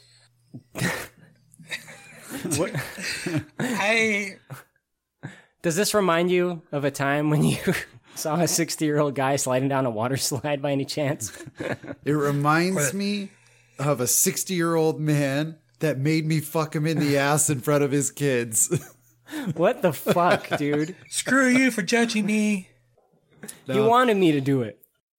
Hey, check it out, a water slide. Cool. Man, those things always remind me of my 13th birthday party. Remember that? I remember. I remember that. Reminds me of that girl I met last summer who was a lifeguard at one of those things. She was unbelievable. She was hot. She Well, she was hot. good, man. It reminds me of that rich girl I went out with, and when her dad went out of town, we fooled around in his jacuzzi. Oh, oh yeah. I remember that. That's right. It also reminds me of the time I saw the 60 year old man slide down one of those things and he was going so fast his bathing suit fell off and I just stood there and stared at his big, beautiful, hairy balls flopping around. Holy jeez, I wanted to lick them. Yeah, th- this is uh it's a weird skit, man. And there's four dudes that are out like on a road trip. I imagine them being like on a long road trip in the middle of Utah, Yes. uh, taking the the 70 from Vegas out towards, you know, Moab or something. and like That's you perfect. know, they're in these like, you know, national park areas, right? And they're just like, "Hey man, do you remember that one time from growing up and uh, we we smelled that skunk. He's like, yeah, man, that thing stinks. He's like, remember when it smelled like weed? Yeah. Remember when it smells like ass? And then the guy goes, yeah, reminds me of a sixty year old guy's ass. And then they pull over and kick him out of the car. So, and so, so at first you're kind of like, okay, it was right. weird of him to say that, but like they tossed him out of the car for that. yeah, And then you kind of start to see like there's some these guys have problems with 60 year old men that have been like repressed for years. Yeah, like they're all secretly like I don't know, man. Maybe they were all like young little Catholic boys that got touched by Yeah, we're really sixty year old priest. And, Reading between the lines. yeah, I, I just like to pretend that. Hey, there's a pizza place. It smells awesome. It reminds me of the time when I used to work at a pizza place. It reminds me of the first date I had with this girl, Ginger. I took her to a pizza place. Hey, it also reminds me of the time I ate a slice of pizza and then went over to a 60 year old man's house and made him fuck me in the ass in front of his kids.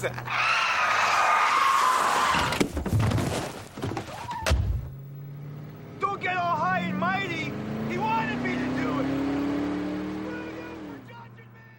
but it's like every every time they go down this memory lane they come up the third person or the last person in in the order comes up with a memory that has to do with a 60 year old man's ass. And it's just like every time it gets worse and worse until it came up with that one where they were talking about fucking a 60 year old man in the ass in front of his kids. It is absolutely batshit, just like Do It For Your Mama.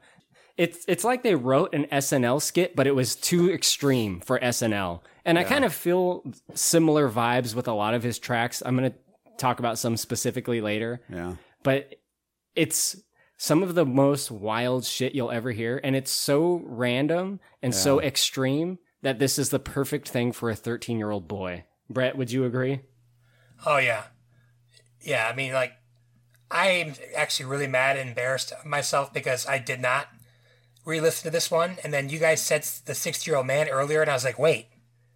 And then I just started thinking about it, and I just read through the skit, and I have not thought about that in so long, and I was laughing while reading it, and you guys were doing that, so I apologize for that, but I'm kind of pumped that I got the surprise, and I can't. As soon as we're done, I'm gonna listen to it. God, I used to love that, and I completely forgot about it. I know it's because the the title, it, like some of the other titles, is so innocuous. Memory Yeah. Lane, Yeah. right? You look at that and you're like, which one is that?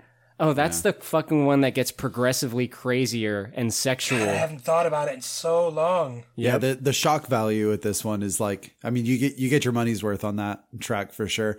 And then the best part is the very end when the last the lone driver right crashes into the cow. Right. It's like the return. There's a few connective threads in these albums that are kind Yeah. of weird. moo. Like the cow shows up again in this one. Yeah. Yeah, yeah, exactly. Hey, what's that? Oh, oh my god! Ah!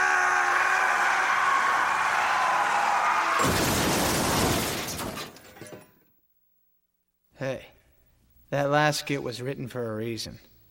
If any of your buddies have fooled around with a 60 year old man, don't throw them out of your car, or you will die. Now enjoy the rest of the album. I'm going to talk about the last two music tracks on here real quick, and you guys can jump in if you have anything to say. I, I doubt you will. I doubt, no. Mr. Bake O is one song that I used to always skip. That's the one I'm fucking wasted, which I don't think is a really particularly good song. Yeah. And I don't think it's particularly funny, but there is kind of something that stuck with me toward the end of it. And it's kind of when he starts doing his Rob Schneider voice. When he goes, It's the best shit I ever fucking tasted. That is something that I used to say when I was a kid a little bit. But other than that, I don't think the song has much merit or value.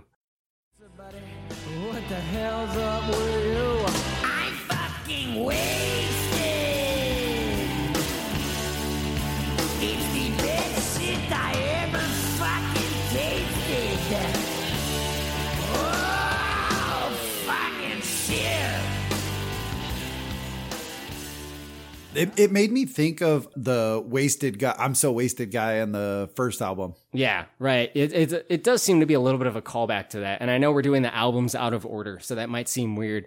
Yeah. But we'll talk about the wasted guy soon. The last track on this album is "What the Hell Happened to Me." That's the other song I was talking about, which is the name of the album. So you might think it would be good, but it is in fact a horrible piece of shit hmm. song. And you know, I hate to say that because I, I can tell he's trying something here. Like he's doing different genres of music, different styles, I should say. Yeah. This is kind of like a lounge song with piano, and Yeah. you know, I I think the whole point of making this the the title of the album was just so that he can put like a picture of himself as a kid, which is kind of like a, a cute album cover, and it, it is a little bit like offsetting compared to the content of the album by and large, right? Seeing him as a little cute kid on Yeah. Christmas morning on the cover of the album, and then you listen to the album and it's just like this like mostly crazy raunchy humor. So Yeah. that I can kind of see the um the comparison between those two things and that being an interesting way to introduce the album art. I, I I don't like this song though. I don't think it's good. I don't think it's funny. No. It's bad by and large. I used to ride my big wheel and sell lemonade, eat popcorn with Grandpa while we watched a parade. But now I'm only happy when I'm drinking JD. What the hell happened to me? Have fun throwing snowballs with my best friend Billy. Then mom would make us cocoa if we got too chilly. But now I only get excited when I see a girl pee. What the hell happened to me? Yeah, I mean, it was it, it, the song. The whole purpose of the song is just to show a comparison of like how he once was and how fucked up he is now, and like how did I get here? You know, um, what what was the journey that brought me to my level of fucked upness? And it's a it's a question that he doesn't answer really in the song, right? No, no, the song is about the question. Like why am I so fucked up now? Yeah. When I used to be a kid, everything was cool. But yeah, and I don't think it's a particularly good song. No. The only real thing I'll give it is that it's it's an interesting style for him to do of music. Not that it's good. I just think it's kind of unique and Yeah. Um, I, you know, if you go back and listen to all the tracks uh, between this and, and the first album, you'll find things from like, I don't know, kind of like a, a jazz lounge kind of music. Then you There it have like, you have a, like a roadhouse, uh, bluesy kind of rock thing. You have the reggae. You've got just like a rock ballad. And then you've got like a heavy metal kind of more song. And then that, that, that duet, you know, That Sonny and awful- Cher kind of thing. I think he's trying to like show his chops or whatever, like how like he's a legit musician. You think that's what he's going for? I, I don't know if he's trying to show his chops, maybe more like the range of like musical production talent, like through across different uh I kind of think so. different Brett. categories. Well, I think I think Jonathan's pretty much saying what I'm saying. I just worded Yeah. it a little differently. Like Got it. he knows his stuff all over. It's not he's not one genre. So Yeah. I, I think he's But more yeah. creative than than he leads on because of all the gibberish bullshit that he's always been kind of accustomed to and and held up to. Yeah, that's what he's known Um, for, like right? Yeah, but I, I think I think Brett, I think you're right. Like he really does have a bigger range of musicianship and and vocals. And I think regardless of whether the tracks are any good or not, he got into the studio and did some did some good production quality tracks. Yeah. And and I think that that's something to have as an honorable mention, I guess. The last skit we're going to talk about for this album, I'm going to toss to you, Brett. You can maybe set up the premise here. It's a skit called Sex or Weightlifting. yeah, that's one of the ones. I don't know why. This was always one of my favorites too, and we used to always say, "My name's Barry Lincoln," but it's an absolutely ridiculous sketch where Barry Lincoln. I don't know. I always call him Lincoln. The lyrics right here say Lakin, but I have no idea. He'd go around to people, stop them on the street. Uh, He's like, "I'm going to play you this tape, and you have to tell me if it's people working out or having sex." And the joke is, the first one's the only one that's even mildly ambiguous, but they all are definitely people having sex. And the people are like, yeah, they're having sex. She's like, no, that was them doing bicycle crunches or whatever. Bicycle crunches. Butterfly curls. Yeah, that that's not a real thing. Uh, you can tell how much I work out. But but it was always one that I thought was really funny. Again, if you want to go problematic, you could say the last one's a little problematic nowadays because that's uh, could very easily be considered rape. But um, she gets down with it though. Yeah, yeah, it, do, it does get a little rapey. Huh? It does get rapey. Yeah. Shoot it all over me. Yeah. She does like it, whether that's still illegal or not. Well, I don't know. I'm not the judge. but it's I always just thought it was kind of funny. Um, oh, oh, here we go. Yeah, so just always made me laugh. Yeah, because it's very obvious. Like the one time they literally say, I got the lyrics up. The lyrics, yep. Uh, there are no stairmasters or treadmills in this room. There are no dumbbells in here. They're just my balls. Just my balls. It's like Tim Meadows, right? I think he's definitely on this track. I think Yeah. that's him. Now you have to tell me if these two people are having sex or working out. Are you ready, sir? I think I'll be able to do this. All right, sir. Here we go and play. Oh, we are not out. The man? We are definitely fucking. Oh, shut up, I want my mama to hear. Shut Oh, baby. There are no stairmasters or treadmills in this oh, room. There are no dumbbells in here. They're just my balls, Spank me, baby. baby. Spank me. Oh. Okay, sir. What was that? Sex or weightlifting? Uh, that was definitely two people having sex. No, they were doing leg squats. You're kidding me. They, they were not having sex. No, sir. You are way off base. I don't believe it. Yeah, so uh, we are de- not working out. Yeah, so I thought it was really Yeah, funny. no. Again, No, my favorite one is when he plays the tape for some guy. He's like, all right, let me know if in this audio tape people are having sex or working out in a gym. And he plays the tape and it's just like, we're two guys fucking. We're two guys fucking. and then he tries to like gaslight the guy. He's like, he hears two men working on their muscles and he hears people having sex. Like he acts like they're the weird ones.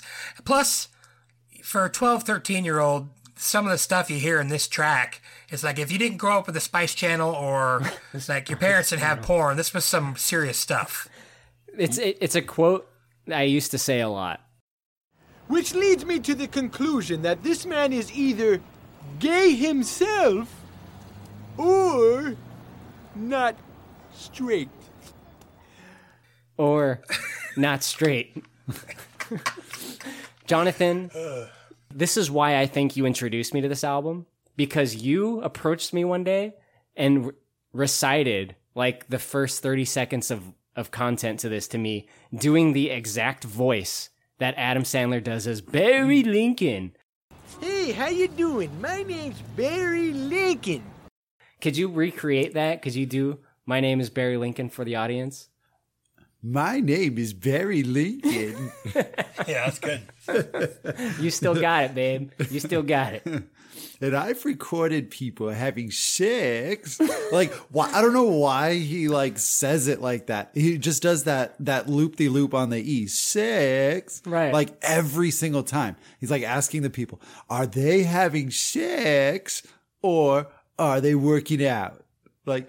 This guy's such a fucking perv, man. Like he was out recording people in their homes banging without them knowing. And like He never went, once went to a gym to record anyone. It's all sex, God damn it. Right. But then he like tells that guy, like the very last guy, he's like, no, I'm going to give you one more chance to say the opposite of what you just said. and then you'll be correct. So he plays him a clip again. He's like, no, no, no, those people were definitely having sex. Nope, nope, they weren't. They, they were definitely working out. Thank you, sir. Have a good day. And they're like, it's just, what's the point, man? Like, what kind of fucking weirdo does this? And like, like- this is some Hollywood shit, like out on Hollywood Boulevard, man, Melrose or something. I don't know. The ending too is is just it's very weird to listen to. Like it makes me uncomfortable. Like Yeah. now. When I was a kid, I didn't really think much of it. Nah. But when he like plays it for the woman, or he doesn't actually play for the woman, he records. He's like, Yeah. I'm gonna record something, Yeah. and then what you hear is, I guess, him in the street undressing this woman, banging her for ten seconds, and then that's a wrap. And that yeah, he talks about like not being able to hold his load. And like, I remember, like, I was so young, dude. I didn't even know what that meant. Like, Yeah, I right? probably had never even like experienced that at this point. Like when I first started listening to this album. No, we were pretty young. Yeah, I, Yeah. I don't think we were getting much action. I, don't- I don't think I was experimenting back Yeah. then. but like, yeah, it was definitely like super, super rapey. It is just creepy, pervert, and and I'm I'm still not about this track. I don't get that vibes. You know me, Korey. That doesn't. That's not me. So that's why I still like it. It's I have I separate it from real life. So you know. Fucking A. And you know what? For all of the weird shit in this track, it does have some some peppered moments of comedy. So I think it might be worth listening to, but by the time you have completed the track, I think anyone that hasn't listened to this and then they finish it, they're going to be like, "What the fuck was that?" Don't listen to it around other people. Yes. Yeah, have have your AirPods in on noise cancellation mode, like just so nobody can hear it. Get some Kleenex. Yeah, seriously. Um, kudos to anybody that can make it through this entire album in one shot from beginning to end, anyways, Oh, without skipping a track. Basically, You know? an impossible task because there are some very skippable tracks in here. you know, I did it, man. I, I was on 14 hours worth of flights on Friday night, and I made it through both of these albums 100% of the way. Where'd you get them at? Apple Music. Oh, re- oh, you bought them? No, they were. I have a Apple Music subscription. Okay, because Yeah. Korey and I were talking about it. They, I, just about a year ago, I listened to both albums on Spotify, and when I went last month, they had completely taken. They're all gonna laugh at you, and pretty much got rid of any skit on what the hell happened to me. And the same thing with Amazon Music. So I had to listen to them on YouTube, I think he wasn't getting paid for them or something, so he probably had them pulled. possibly. You know, he needs he needs money. He needs money. yeah, clearly. Adam Sandler needs money. Yeah, Clearly. right. Dude, he's like almost a fucking billionaire. That dude is loaded. Yeah. I'm joking. Yeah, he's well, very very well, as rich. much money as he saves on his wardrobe, man, that guy, uh, you know, his dollar goes a long way. He's your old friend, right, Jonathan? Like you bumped into him in the street and he asked you if people were having sex or weightlifting. All right, so I actually uh, I did bump into Adam Sandler and his kids at the uh, Third Street Promenade, Santa Monica, and um, dude, he was just like how people see him in the gym: big baggy basketball shorts, not a clean haircut, unshaven, and he was super cool. He, he was uh, a, a pleasure to meet. Um, I also met uh, Rob Schneider. I was on a flight with him On a plane, yeah, yeah. from Sacramento to Burbank one time, and um, I sat next to him, and dude, he was a, a he's a tiny guy, and he has freckles and naturally like red hair. yeah. Because Like, he has red a- hair and surf ninjas. We Yeah, had yeah, this conversation Yeah, he, yeah, he's a ginger. Yeah, for sure. And I met his mom. I met his mom, dude. She uh she picked him up from the Burbank airport. She's like a tiny Filipino lady. Mrs. And, uh, Schneider? yeah. And um I uh, took a picture with him outside of uh, Burbank Airport. I still have it at the house somewhere. But that was a cool plane ride. On the plane was the in-flight movie Rob Schneider is a carrot. Anybody know that one? a carrot. a derpity doo, a tiddly ta. Unfortunately, we were flying Southwest and they don't give a fuck. Ah. yeah, they don't give you shit. no, you're lucky if you get a bag of peanuts. Free check bag though. Yeah, and and uh, hurry up and get on the plane in the back in Burbank.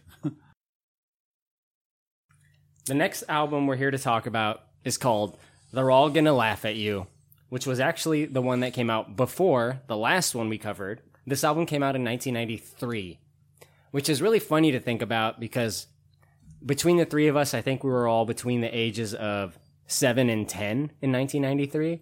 So I don't think any of us got this album off the shelf, safe to say, right? we we all listened to it several years later. Between the ages of 11 and 13, am I approximating correctly? Yeah. Uh, even this came out in September of 1993, I would have been about nine and a half year, almost exactly nine and a half years old.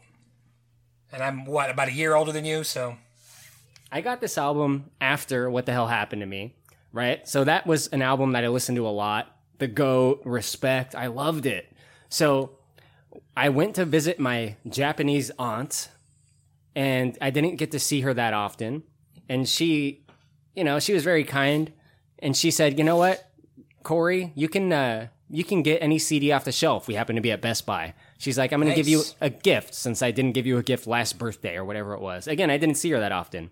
Yeah. So I was like, oh, sweet. And I was like, I've been wanting this other Adam Sandler CD that I kind of heard about. I really like the other one I have. So I picked up They're All Gonna Laugh at You. I was very happy about it. She was like, what's this? I was like, oh, Adam Sandler, the comedian, he has a comedy album. She's like, oh, that's cool. Enjoy. So we get in the car and go to her house, and she's like, let's put on that album. oh no. And I said, well, you probably don't want to listen to this. It's very vulgar. Oh, the first first track. Oh. I don't know if I articulated that very clearly at the time, but I explained like, no, this isn't like family friendly. My cousin was in the car and he's four years younger than me, right? So actually, no. And you were how old at the time? I'm sorry, he was two years younger than me. So if I was like 13, then he was like mm. 11. And I want to say I was somewhere around that age. Maybe I was 12 and he was 10. He was a little bit younger than me.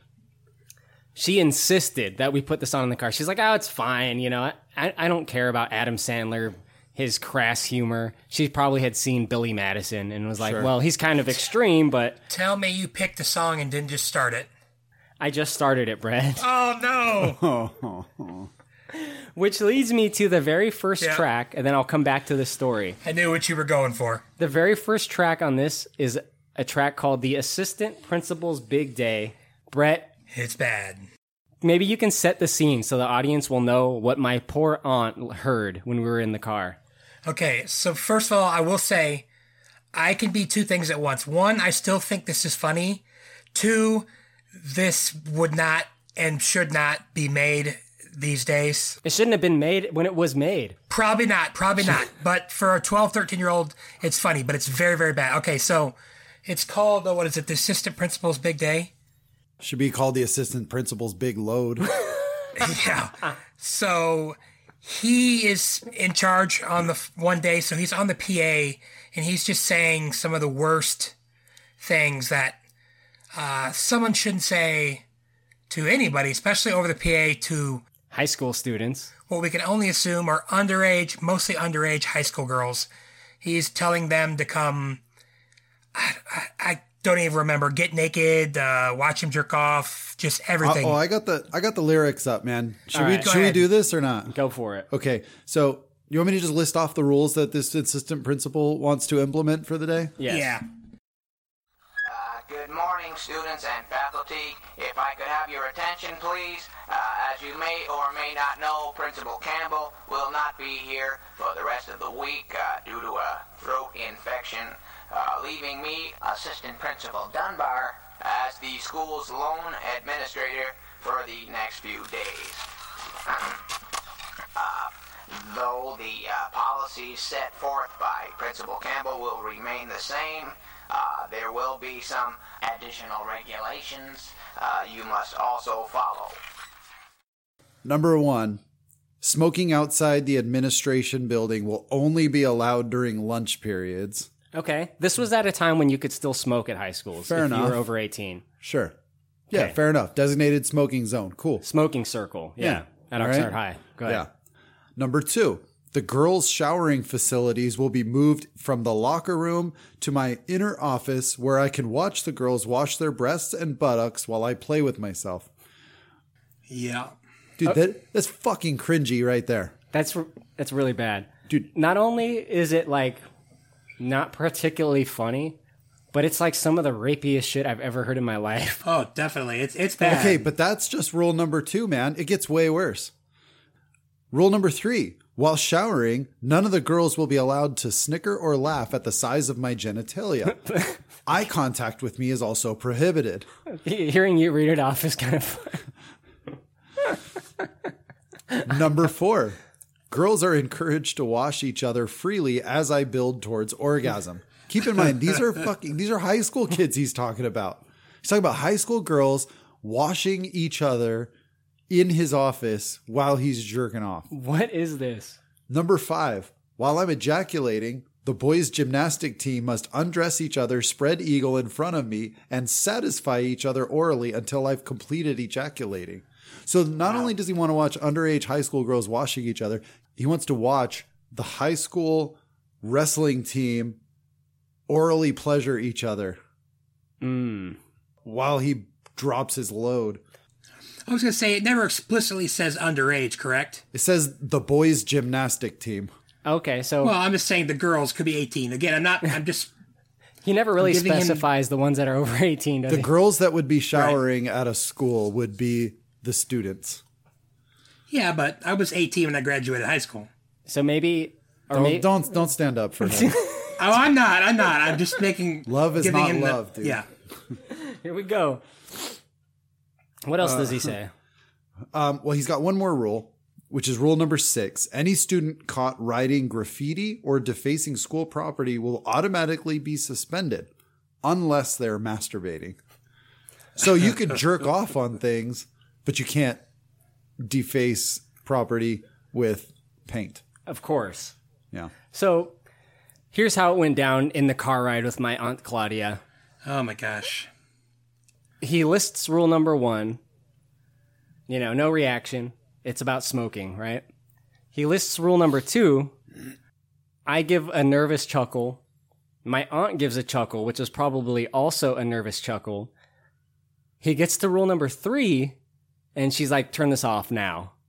She thought like that was as extreme as it's gonna get, and she she might have given it a pass, right? She was like, this is off now. And then for the rest of the night, I heard about how awful this album is, but I did get to keep it. I was going to ask you. And I owned it since then. And I remember I was sleeping on their couch because I was staying at their house and I was listening to all the tracks. And then late night, my little cousin Jimmy comes out and I played him some of the tracks that I thought were like okay. Like some of the ones we're going to get to, like Buddy and a couple others. So, like, it was kind of like a, like I snuck it to my little cousin the same way I snuck the last album to my little brother, but only select tracks, right? I didn't replay the full assistant principal's big day for him. That track is bad. It's it's weird that it's the first track, but maybe he just Yeah. wants to set the tone that anything's possible on this album. Yeah. Yeah, I can see that. Definitely. And now, a buffoon's meeting with the Dean of Admissions at a prestigious college. This one has some filler tracks that I think work better than the other album. Specifically, a character called the Buffoon, who's a recurring character in this, in not as many skits as the other album, right? The other one had the excited Southerner in like five separate skits. This one has the Buffoon, and he meets both the Dean of Admissions in one track, which is the next one. Yeah. And then a little bit later, the buffoon and the valedictorian. They're like on a date, right? So I guess it's assumed that he's a high school kid. One thing I do like about the buffoon skits is the way the people treat him, right? They act completely normally, like as if they're having an intelligent conversation with another intelligent human being. That's the way they respond to things. They never are like, what the fuck is wrong with you? Like anyone else would say in this Yeah. conversation with the buffoon. Now, I know, Jonathan, you don't like it when Adam Sandler puts on a stupid voice. Does that impact your uh, listening experience of the buffoon tracks? No, I, I definitely like this better than I like the excited Southerner. That's for sure. And I think that this is probably where a lot of the Billy Madison character got a bit of his like shtick, you know? I mean, just just for example, I want to explain how this is, right? So like the buffoon goes to meet the the dean, right? And he says, Well, Michael, I'd like to extend my warmest congratulations on your upcoming graduation, and I understand you're interested in matriculating here in the fall. I got a snake, man. One time I fed it some beer, man. It was slithering this way and that. It was all fucked up. Adam Sandler? And the dean says, I'm sure it was. Well, we discourage inappropriate drinking among both students and pets here on campus. It's like it's like they they just totally disregard the fact that this guy's a fucking moron. Like he's vulgar, he's simple, I guess we could say. he's simple Jack. I mean, Yeah. Even the valedictorian like seems disappointed at the end of their date because it didn't work out. Lee had a child. I think her maternal biology may play a role in that. She looks fabulous for a woman her age, doesn't she? I put a firecracker in a bullfrog's mouth and blew his fucking head off. Well, in psychology, we learn that it's not uncommon for male adolescents to commit savage acts on animals as part of their maturing process. I don't know. It's it's just it's an odd character, and the response is so opposite of what you would expect. Like my initial, if somebody came up to me and was like telling me that talking like that with that voice, with that voice, and talking about getting its snake all fucked up on beer, like, I mean, are you some kind of moron, dude? Like, like wh- what is your deal? I mean, I mean, this guy's like borderline special ed, right? And like, Yeah. but but yet every interaction with him is an intellectual response with a disregard to whatever this guy was stating. Yeah, they they completely ignore all like etiquette rules that would go into a conversation like this in a normal circumstance where someone would be like, "Why are you talking like this? Yeah. Is this a prank?" or just walk away, right? They just kind of continue on with him. They continue the banter. Yeah. Again, as if he's a high functioning human being. Yeah, but that's where the comedic value I think comes in. It's because you have this that the, these two polarizing mannerisms of speaking, right? Like one is just so crude and one is so educated and and eloquent in the way that they speak. Yeah. And the comedy, I think, because I, I do like some aspects of the buffoon skits. I think the comedy for me is just the completely random shit he says. So, have you given any thought to your choice of major? I've got a big fucking boner right now. Hmm, I see. Well, sexual arousal is not uncommon during periods of nervous tension. I do not take offense. One time I ate my neighbor's shit. That's understandable. Well, I enjoyed meeting you, and we'll be sending you our decision by the end of the month. I kind of am a fan of like random humor if it's like actually random, right? Like if someone says say something random and someone says cheese, right? Yeah. That's that's not random. That's just like the default Yeah. reaction. But what he says is actually some of the most bizarre, twisted, and random shit that I've ever heard. I looked at my asshole in the mirror today. It blew my fucking mind. The, he's talking to the dean of admissions to obviously some sort of a university, right? Yeah, how did he get into college? Yeah, how did he get there when when his like what he says is He must be an athlete. Yeah, right. like he has no sh- no filter. He's like, I had diarrhea last month. I had to shit all fucking day. you know, like you do that pretty good. I've heard it enough times. I That is guess. not bad, Jonathan. But yeah, it's just like no no filter. I've got a big fucking boner right now. You know, That's Like, a that's a good bit of randomness to insert. I think. Like, Yeah. it, it throws you off, right? Like, what is this guy gonna say next? It's Yeah, uh, yeah. it's good. you, it keeps you engaged because you want to know what is he going to say next because it's so extreme. I said it's good. I, I want to qual- I want to qualify that. It's good, but it's awful. It's Yeah. it's like one of those weird mixes for me where it's just so fucking dumb, but it's supposed to be. It's called the You- buffoon. You know what? I, you know what I relate this to? People that enjoy like pimple popping videos and shit. Like Gross. it's Don't even. ugh. dude, it's so disgusting. Like I can't handle it. No, I like, can't watch will that. I'll puke, right? But like some people are really into that, and like they'll watch it on TikTok and YouTube and whatever, just to see what happens next. Like it's disgusting, but I want to see what happens next, The and that's exactly what this is. Extreme nature of it is uh, captivating. Yeah, Th- this is disgusting, but I want to know what he's going to say next.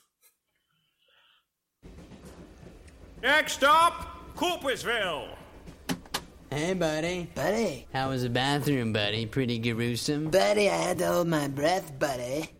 Buddy, Hey, dude. Hey, buddy. what's up, homie? There's a track on here that was very well beloved by me and all the friends that I would play this album for called Buddy.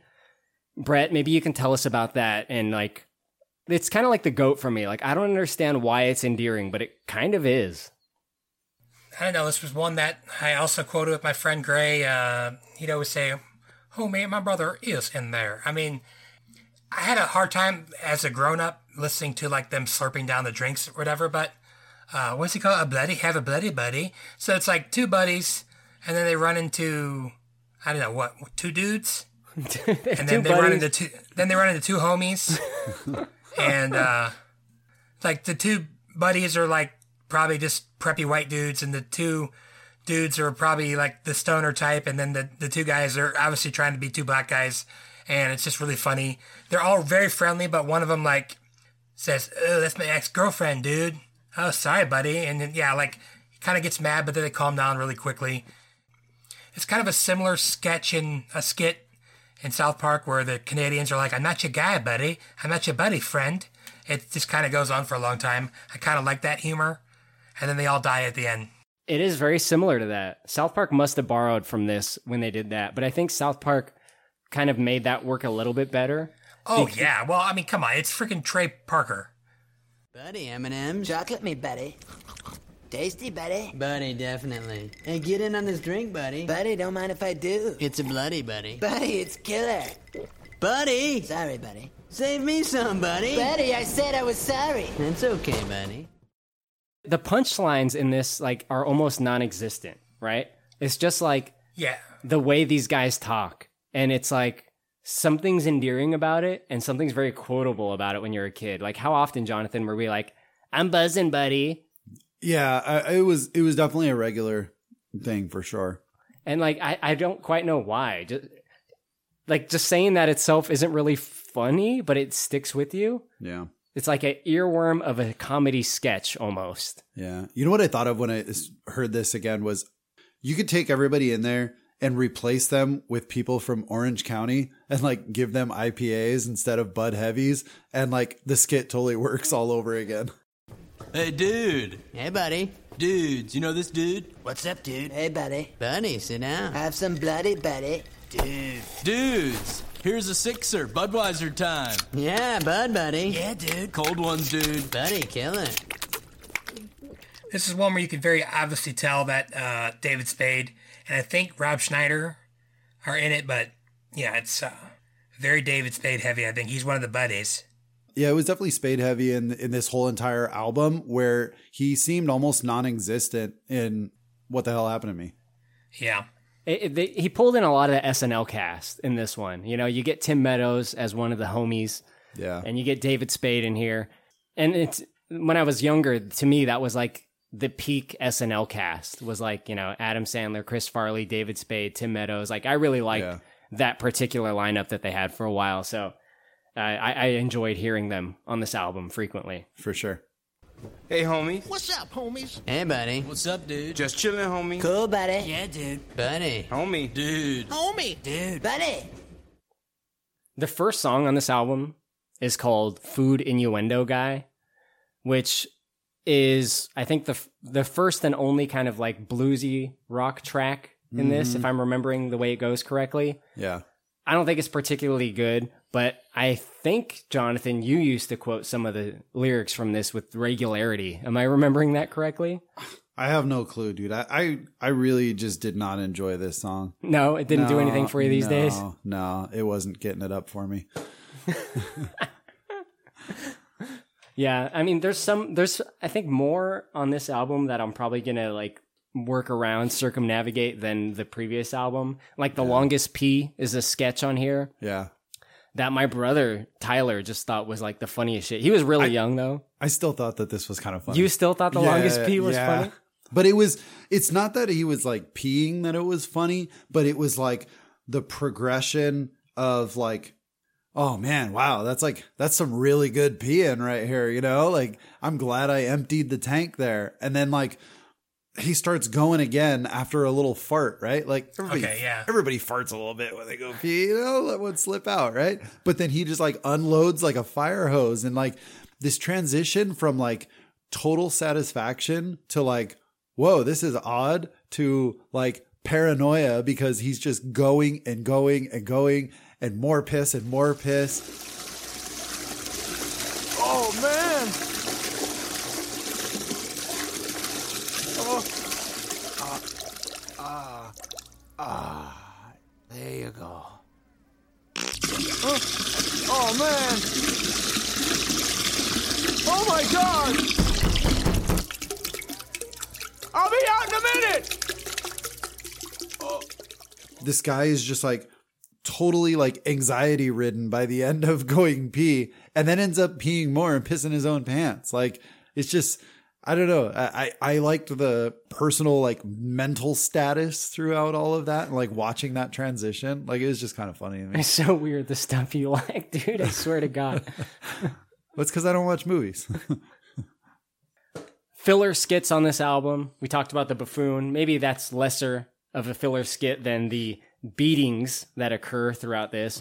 I think Adam Sandler has like beef with like the faculty at his high school or something. Like that kind of like seeps through in this album. There's four tracks where faculty members at a high school get a beating. One of them is the high school janitor. One of them is a bus driver. One of them is a science teacher, and one of them is a Spanish teacher.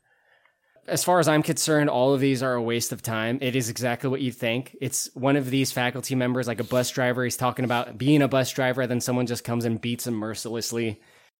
And now the severe beating of a high school Spanish teacher. Juan es muy guapo. Hola, señor. ¿Hay problema? Mi casa, su casa. ¡Ay! ¡Au! ¡Dios mío! ¡Ayúdame! ¡Ayúdame!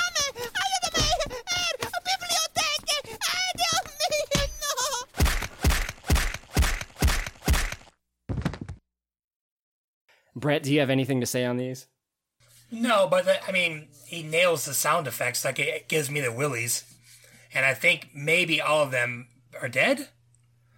I mean, they're like the last five shots on the Spanish teacher.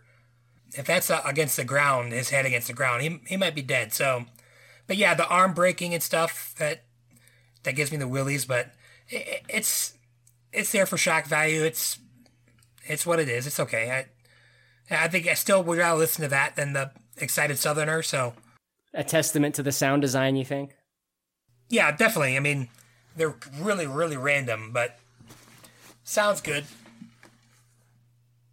Come on, Robert, pitch it in there, baby. We're behind you out here in right field. One down, two to go. Hum it now, yeah. Show 'em the magic. This chump can't hit. Please, God, don't let him hit it to me. Anywhere but to right field. Please, God, I beg you. There's a track in here that is very relatable to me as well. It's called Right Field. And it's it's clearly like a high school kid playing like baseball at PE or maybe he's actually on the baseball team or whatever, but he's the right field kid. Yeah. Which I was always the right field kid. Yeah, that's where you put the worst player. yeah, and I was I I didn't even have to be assigned that. I would just go there, right? Yeah. I from what I remember from like elementary, middle, and high school, when it was baseball or softball time, people would just go to the spot that they were most comfortable with, and I was always the one that immediately went to right field, and I would be far right, like I'd be like you know, Korey used to like be across the foul line. yeah, far I was, right I was basically an umpire, like. yeah, he Korey would volunteer to be the guy that would call him fair and foul out there on the line. And even then, I wouldn't pay attention. So like, I would I would make wrong calls. That would actually happen in like volleyball and stuff. Like, I would be the guy that would call it, and I didn't. I wasn't even watching the game. I was in my own head. To be fair, you did have a bit of sports ability when we used to play dodgeball. I was and you were shit. fucking good at dodgeball. Yeah. it would be like me, you, and like Tadell. Yeah. against like the entire fifth grade, We and we would win. Yeah. yeah, yeah. That's So- true. So that Korey does have athletic skills, believe it or not, people.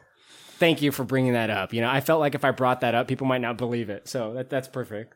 But the, the right field sketch is just this kid in right field. He doesn't want anyone to hit the ball his way. And a couple times they don't, but when they do, he just fucking fails miserably. I relate to it a lot. I don't think it's particularly funny, except for when he's like standing there and he sees a, a lefty go up to bat and he's like, oh God, please Oh, he is a natural athlete and I am so worthless. Please, God, take his life. Make him die. like he'd rather see this kid dead than be publicly humiliated. Yeah, this poor kid, man. Like, there's somebody yelling at him. Like, maybe it's the coach or his dad or something. It's like, come on, son, get out there and catch that ball or whatever, you know? But like, this kid literally just gets the shit beat out of him. And like, it just gets progressively worse, right? Like, he gets in the, hit in the elbow by a fly ball. Then he gets hit in like the neck by like a line drive or something. and then like, and then he's like, okay, fine, great. Like, now it's a righty. So he's probably not to hit it to me. And then he's like, wait a minute. What, what's happening to the righty batter? He's walking back to the dugout. Now there's a lefty coming back up again. And it just gets progressively worse for this poor kid. And like, it's kind of sad to see because there are dads, baseball dads and coaches that are out there that are acting like the guy on the track and like, you know, really not supportive. And then you wonder why the kids are like full of anxiety out there, don't get any better. It's like there's just so much pressure. Oh yeah, And my- it's it's fucked up. My cousin Jimmy, who uh, his mom was Claudia, by the way, who uh, introduced me to this album, I guess you could say. You know, we listened to it in the car. Uh, he had a very strict Japanese dad. Yeah. And he had to play sports. And I remember going to one of his basketball games. He, you could tell this kid was so fucking anxious on the court that he like did nothing. He did not take the ball very often. He did not shoot any shots the whole game. He was so nervous that he would fuck up that he didn't even like want to participate. And I remember his dad lecturing him on the drive home about how little effort he put in. And I just felt so bad for this kid because he was not an athletic kid at all. Like he was like a heavy set kid and like he he did not want to be doing this, but he had one of those strict Japanese dads. Felt so bad for him. Yeah. Shout So out to super Jimmy. relatable. There's uh, always a kid. There were always kids that only were on the team because their parents made them. Um, Not you though, Brett, right? no, I was a good athlete. Nice. I was good at everything I did. Still are. No, not, not as much. Nope. Brett, have you ever got a prank phone call? Uh, I'm sure I did back in the day. Uh, Even better question for you, actually, Brett. Did you ever commit a prank phone call? Did you ever make one? I don't know if I ever did, but it was it was really big for a while. Um, right before the Star 69 or Star 67 or whatever came back. And uh, I remember we literally got one of the whatever those little things were where it told you who called and Caller ID, baby. I don't know if I ever yeah, caller ID. I don't know if I ever made one, but I was definitely there listening while some were made.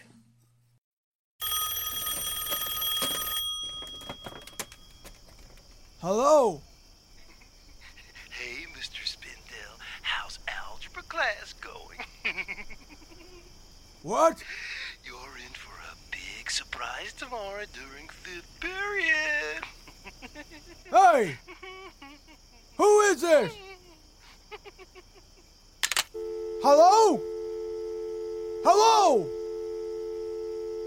Who is this? Jonathan, did you ever call your uh, high school teacher, Mr. Spindle? Uh, all right. No, not my teacher, but I'm going to take you back here. All right. Do you remember ebaumsworld.com? Oh, yeah. Oh, Free yeah. YouTube, man. Yeah. So we used to do the Arnold Schwarzenegger soundboards from there. And um, I would always hang out with uh, my friend Jen Gates. Shout out to Jen Gates. I know she doesn't listen, but still cool as shit. We used to call her grandma with the Arnold Schwarzenegger soundboard all the time.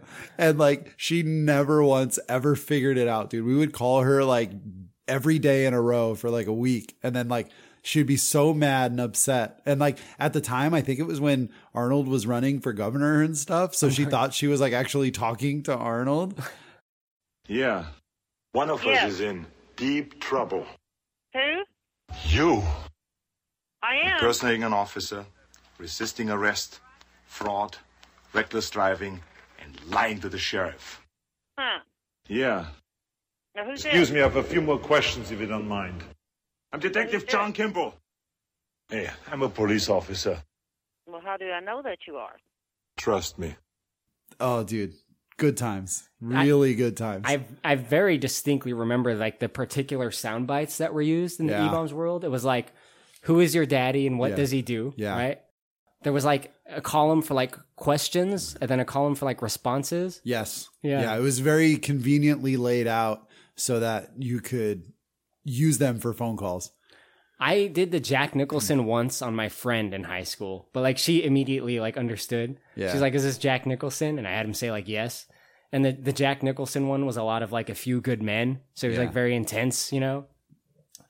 Uh, but this is a prank phone call skit that we're talking about here, Mister Spindle's phone call, which doesn't really start off funny because it's just like high school kids calling their teacher saying like, "You're gonna get a surprise tomorrow in class," Yeah. and he's like, "What?" who is this? You can tell he's like 90 years old. Yeah. And they hang up and it's like the busy signal. Is that what it was called? When the phone would be like beep, beep, beep, beep. Oh, the hang up uh, Which it never really did, I don't believe. And he's just still talking to it. Who is Yeah. this? Hello.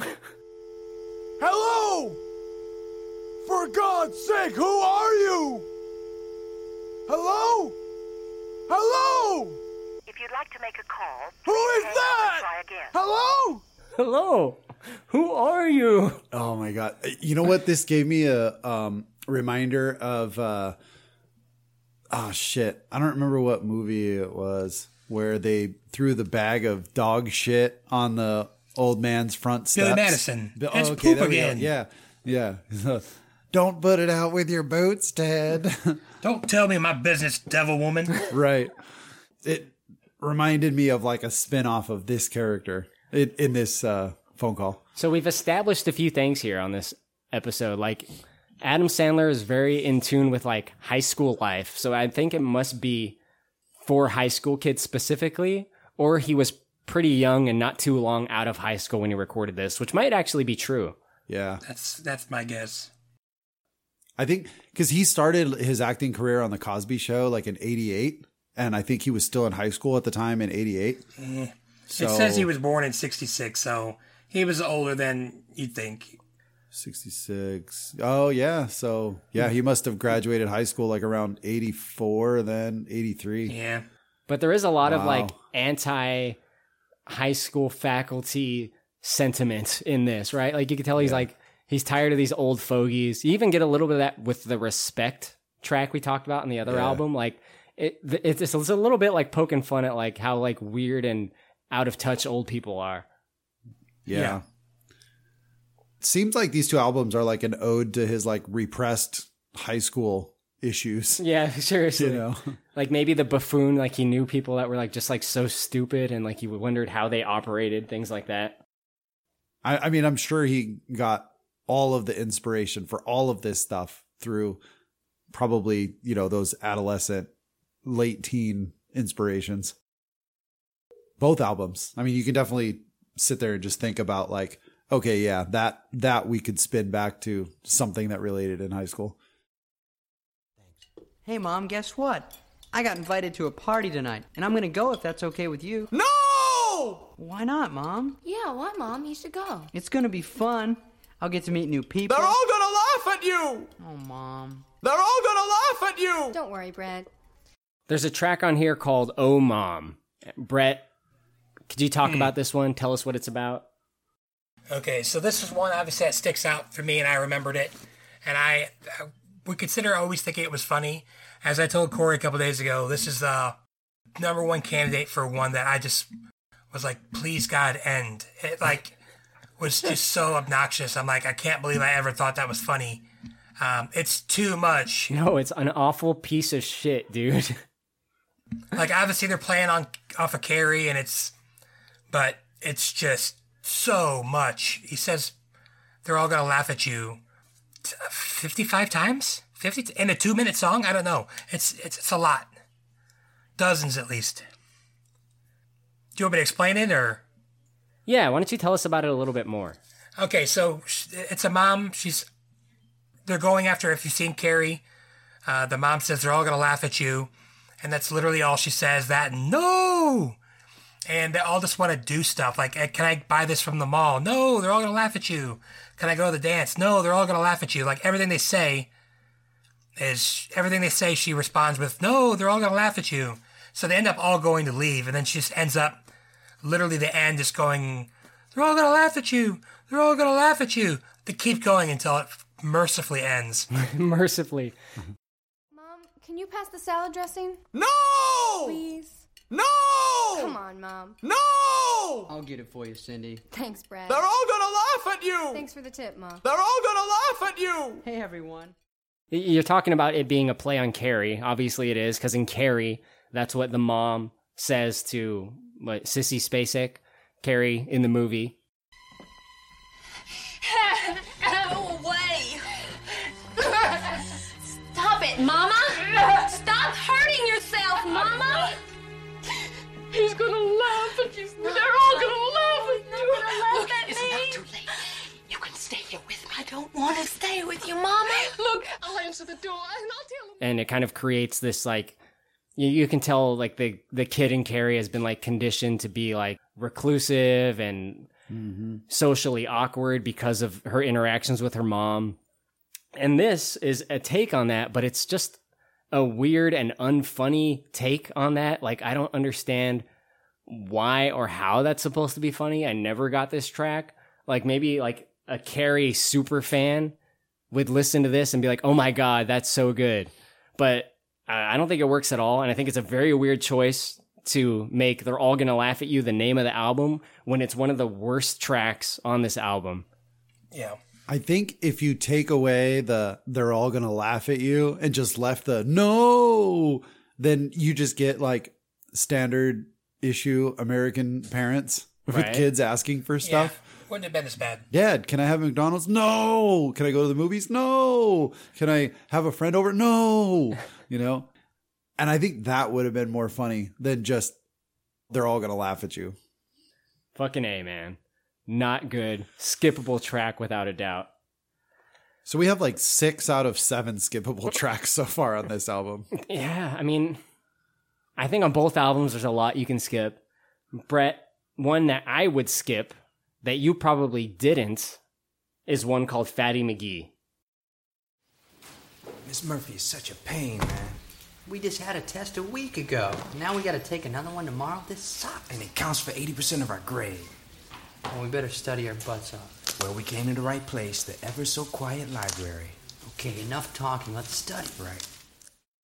Yeah, that's actually one that I didn't like as much as a kid, but when I listened to it uh, the other day, I, I could not help it. I don't really like this type of humor, but the noises he was making and the, the like the really disgusting wheezing, breathing, I I couldn't help it. It made me crack up a little bit.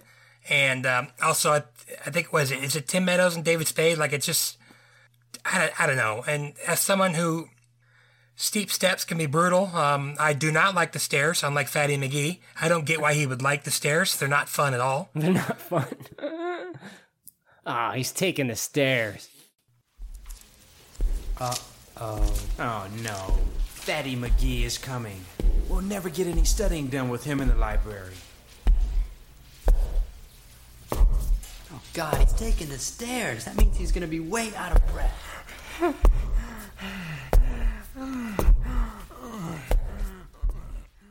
Yeah, it's definitely not one I would listen to very often because it is obnoxious, and I'm sure that's your beef with it. But some of the noises he made made me laugh more as an adult for some reason than as a kid. But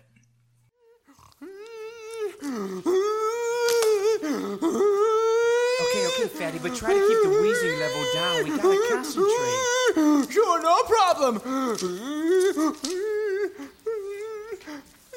Oh, man. That's what that's what got my brother on board with this track. I remember is is the the breathing, the intense noises that he was making, and the wheezing. I Yeah. want to say this. I just saw a movie called The Whale with Brendan Fraser, Oh, where yeah? he plays a huge obese man with eating disorders. It's a very somber, dreary, and heavy movie. No pun intended. Listening to Fatty McGee after seeing The Whale is a is a I do not recommend for sure because it really takes any level of comedy completely out of this track. Like it's really sad uh, seeing the whale and thinking about obesity and how people end up there and like how their the lives they have to live and like how tragic they are in some cases, maybe in some cases not. But listening to Fatty McGee was uh, was not entertaining in any way after that. I also want to say my wife absolutely hates these fucking albums with a passion. And she hasn't listened to them all, but like I explained that I was going to be doing this podcast and I played one of the tracks. One of the first ones I played was Fatty McGee. And good God, the face she gave me when I played that was, it was pure hatred and disgust. Like, this is honestly the thing that makes me laugh the most is like how angry people could be at listening to some of these. Like to me, like that's a whole level of comedy. Obviously, I love my wife, but like seeing how pissed she was, it, it did kind of make me laugh a little bit. Yeah, that sounds worth it. Yeah. yeah, see the, the people's shock value and and just utter disbelief of what they're listening to is really like the most entertaining part of this. It's like my my aunt Claudia, you know, with that first track. Like, Yeah. eh, looking back on it now, that's kind of a funny situation. That that was like the first one she heard was the assistant principal's big day, but that was a very nerve wracking experience to be in at you know twelve or thirteen years old, however old I was. Definitely. Fatty, you know what's gonna happen. Stop breathing so heavy, please. We gotta study. Oh no, that one's gonna do it. Fatty, the fire department thinks the fire alarm went off again. Yeah, my notes on this one was just an annoying skit. Yeah, I mean, it pretty much is, and it, this is uh, one of those ones that might qualify as like a failed SNL skit, right? Like this Yeah. is not good enough to be on SNL. It's just uh, basically a filler track making fun of someone who's fat and is therefore having trouble breathing. Yeah.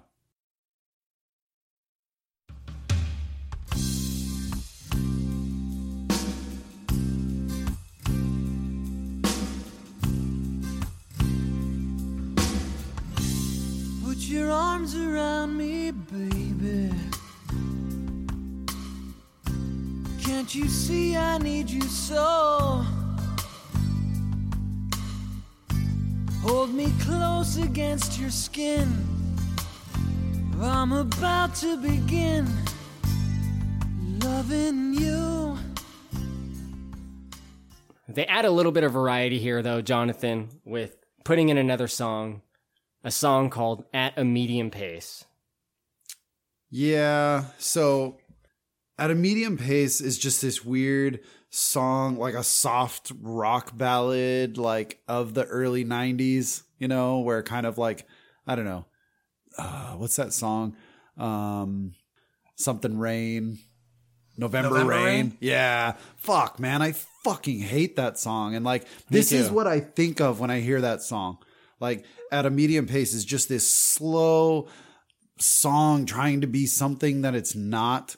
And it's literally just a raunchy sex song that talks about wanting things done at a medium pace. Like jerk me off at a medium pace. That's the speed that I like. Like I'm going to bang you at a medium pace. Like I The- don't know, man. The joke is it kind of starts off as a love song and then it gets Yeah. progressively more vulgar until he's talking about some of the most outlandish, vulgar Yeah. sexual kinks you could imagine. Oh, darling, make me push my dick and balls back between my legs. Call me an ugly woman and take my picture to show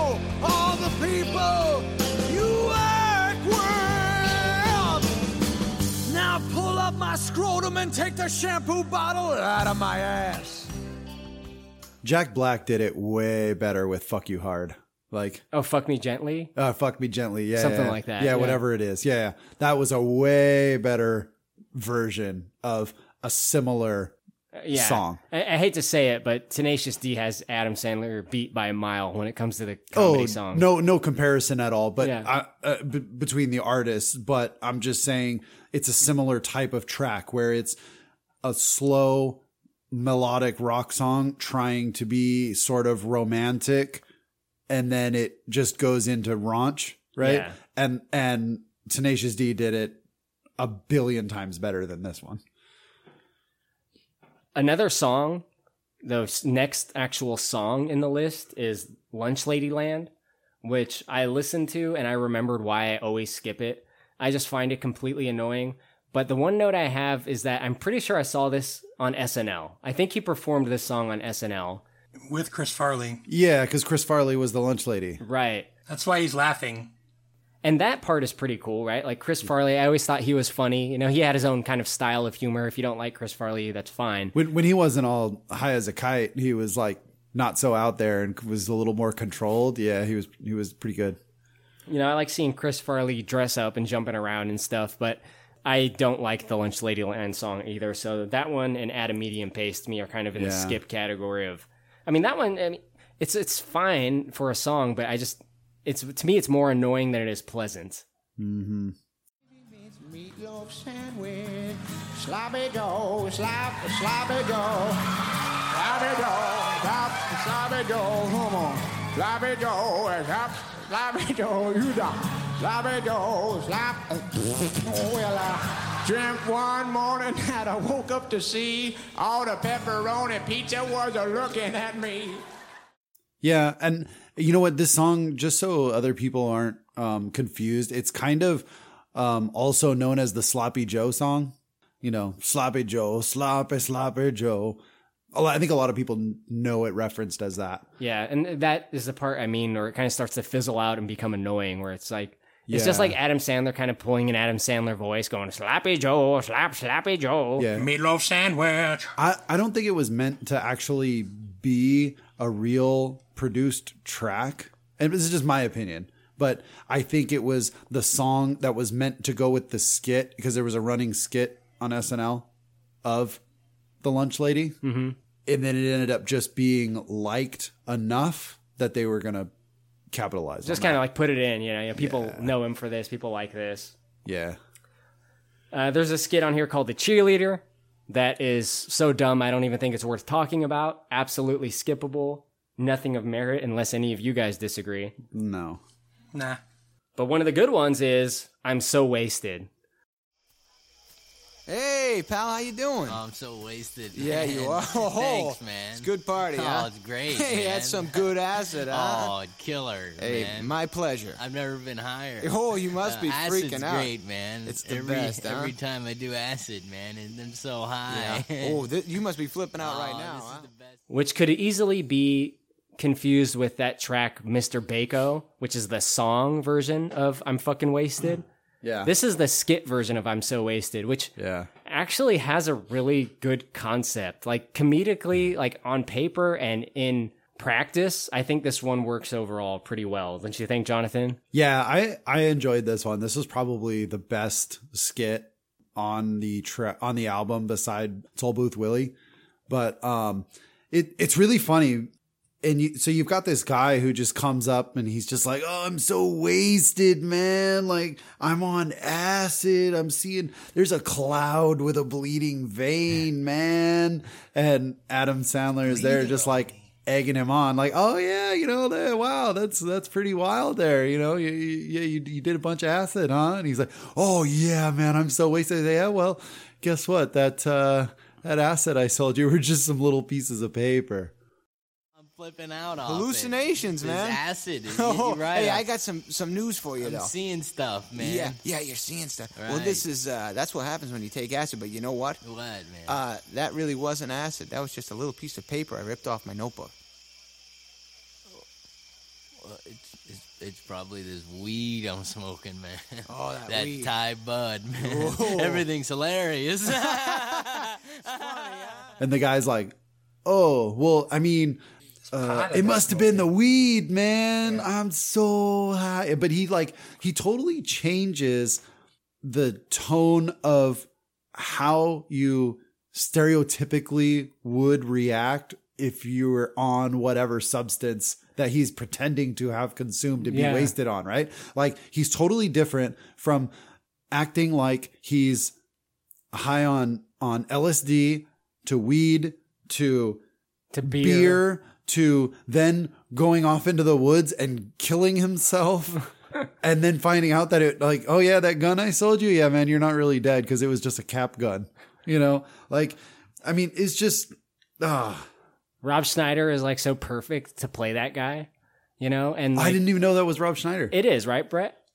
I didn't know that either, but I'll, I'll take your word for it. Why It- not? It, sounds like him to me. I've always assumed it was. But like I, I think the delivery of that guy is really great. There's an aspect of it that almost feels like it's improv when he talks about like he's like, What are you seeing? Oh, the cloud, man. It Yeah. has a vein in it. Like it almost seems like he kind of made that up on the spot. I, I wouldn't doubt that these two like went into it with a concept of like, all right, here's here's what it's gonna be. You're gonna tell me how wasted you are, and then I'm gonna tell you that it was nothing. Right. Yeah. Like- Like, just like kind of lay out because you know Right. they're, they're And- improv guys. Right. And then just go for it. You know? Like, oh yeah, so the acid was just pieces of paper. The weed was just pencil shavings. Pencil Like, shavings in a bag. The the beer was non-alcoholic. You know? Yeah. The gun was just a cap gun. It's like, How many of those did you have? I had about eighteen of them, man. You know, and then the part where he's like, uh, he's like, I'm so dead, man. I see the white light, man. Oh my God! He killed himself. He killed himself. Oh my gosh! You killed yourself, buddy. yeah, I'm dead, man. Oh my! Oh, you're dead. Yeah, I'm dead. That is man. awful. There's a big white light and everything. Yeah.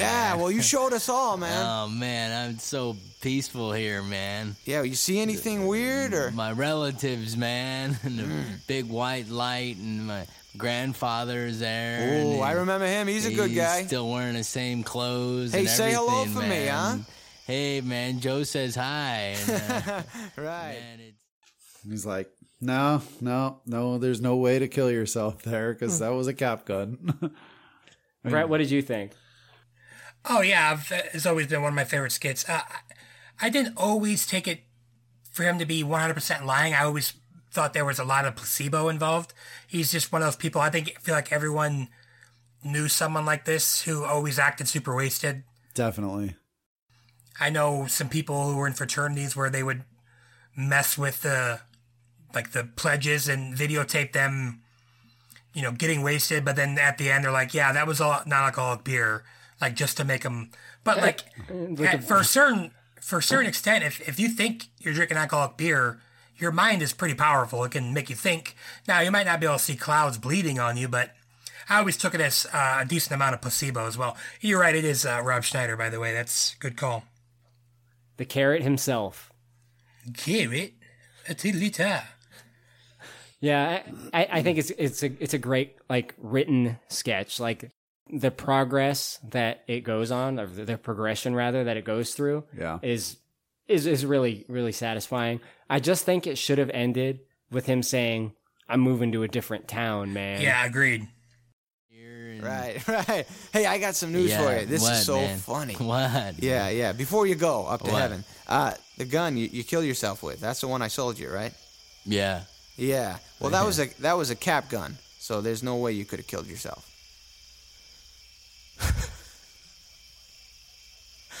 yeah, that's right. Okay, I'm going back to the party. Okay, take care.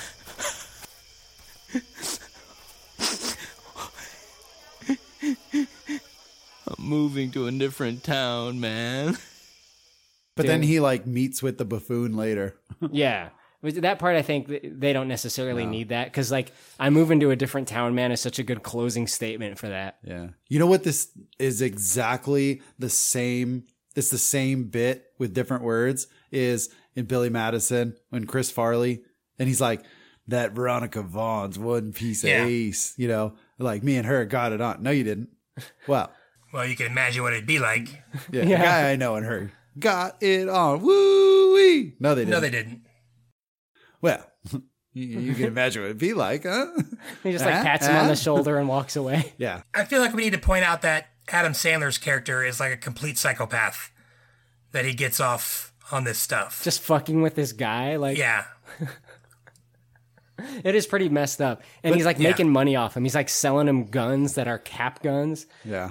He, he's selling them to a guy that he knows is too dumb to realize that it's a fucking cap gun. Granted, if I was a drug dealer and a cap gun dealer, like, and somebody was that fucking dumb or naive enough to like placebo their way through all of this shit, I would do that to them. I like there, like there's no way that this guy needs real drugs. Like there's no yeah. way. Selling it to him is one thing, but like I don't know. I, I feel like selling it to him and then making him feel like crap is is Yeah, uh, he- quite the combination. He gets off on like fucking humiliating him. well, that guy's a fucking moron for not knowing the difference between real acid and pieces of paper. So I guess it is good that he meets up with the buffoon after all. Yeah. Maybe they can do some real fucked up shit. That's right, man. Fucking shit is right, man. I am totally wasted now, man. I should maybe get a umbrella or something and go in the shade. I know a guy who can suck his own dick. Another favorite of my little brother Tyler was a skit called Toll Booth Willie. Brett, what's the premise of Toll Booth Willie? You live in a place where there actually are toll booths, by the way. Yeah. So he's just a normal guy. Kind of sounds like he's maybe was in, born in Ireland, maybe, and came over at like eight. Uh, he's got a little bit of an Irish accent. He just seems kind of nice overall, friendly, and everyone for some reason like hates him and thinks he's the biggest douche on the planet, and like he's even got priests making fun of him and stuff. It's just I don't know. They're just really mean to him. They make fun of him like crazy as they're driving off. Welcome to Worcester. Dollar twenty-five, please. Hey, how you doing, Toll Booth Willie? Good. Thanks for asking, Pop. Oh, that's great. You know, considering you're a fucking idiot. Go fuck yourself, you son of a bitch! I'll come right out of the booth and fucking whack you, you fucking prick! Hey, hey, Willie, how's it going? Hey, can't complain, pal. How's by you? Yeah, for some reason, Tollbooth Willie has become the target of every driver that happens to go through this particular toll booth. Yeah. And Tollbooth Willie, bless his heart, you know, after every horrible interaction he has with each person, he turns on the smile for the next mm. person that drives up and he's nice again. And then they just fucking treat him like shit. And then Yeah. even when you think they're not, you know, it's like, okay, this person's going to be cool with Tollbooth Willie. Yeah. They do something really mean to him, right, Jonathan? Yeah, absolutely. Oh, nice to see you, Mom. Not a bad day, huh? Well, I'm a little lost. Could you help me out? I hear you're the best with directions. Well, I know my way around New England, I can tell you that much. So where you headed? Well, I was just wondering exactly which is the best way to drive up your ass. You know, if you'd tell me, I'd appreciate it, you fucking prick. You fucking bitch! Fuck you! You forgot to pay the fucking toll, you dirty whore! I'll fucking drop you with a boot to the fucking skull, you cum guzzling queen! Hey, Willie. Hey, how are ya? Here's a dollar twenty-five, and go fuck yourself. It'll be a dollar twenty-five, sweetheart. For you, another 25. and and the girl like pays the dollar twenty-five and then walks drives away saying like you know your nuts smell like that fucking goat from album two From the other skit. You know? yeah. yeah. From the one that hasn't been released yet. Yeah, yeah. I mean, it's just progressively like worse and worse. And every person, it's like a more positive member of society that comes up next, and the insults get worse and worse. For some reason, it's very quotable though. Like the exchanges they have, like the Yeah. heated exchanges. Because when someone starts giving him shit, he starts giving him shit back. Yeah. And there's like some really like funny lines in there. Like one of the people drives up, and it's I think it's David Spade, and just very simply says, "Here's the dollar twenty five for the toll, and go fuck yourself." Yeah. And like that's it. It just leaves it at that. Most of the people like really like sink their claws into him though. Yeah. And uh, one of the people says something that he already heard that day, and this is something that I used to quote. I used to say, "Well, I already heard that one, you an original bastard." maybe this is an ode to like that elder Bostonian New England guy, you know, that's like he's relatable to the respect characters where he's just an older member of society and he's earned his right to be grumpy with the world, but he's still a nice guy because of his job. But you're not going to like talk shit to him without him saying something back. And the You know? world hates him for some reason. But see, but maybe they don't really hate him. Maybe they're shit talking with terms of endearment. Like that's a real thing. You have real friends that you can walk up to them and just be like, "Oh, what's up, you fucking ugly bastard?" Oh, you you know. They hit him with I a car. seen you- Just so I could have proof for my friends that I met the biggest fucking dipshit with the smallest dick alive. You understand? Fuck you, you fucking uppity bitch! I'll fucking fuck you and all your lesbian fish-eating friends in front of your fucking mothers! You're gonna die, bitch! I'm coming out of the booth! Oh, my fucking leg! Hey, you ran over Toll Booth Willie. Oh my god. I was always wondering what it would be like to run over a dried up, stinky dick licker. Turn- well, you know. He gets out of his toll booth and gets like fucking slammed into. That's and pretty then sus. Everyone gets out of the car and just makes fun of his bleeding body. Yeah, that part's kind of over it. Yeah, but I mean, th- that totally throws my viewpoint. they out the go in a different but- direction there, right? Yeah. Yeah, up until that point. Because I mean, he probably sees these people every day. Yeah. I couldn't imagine doing this every day.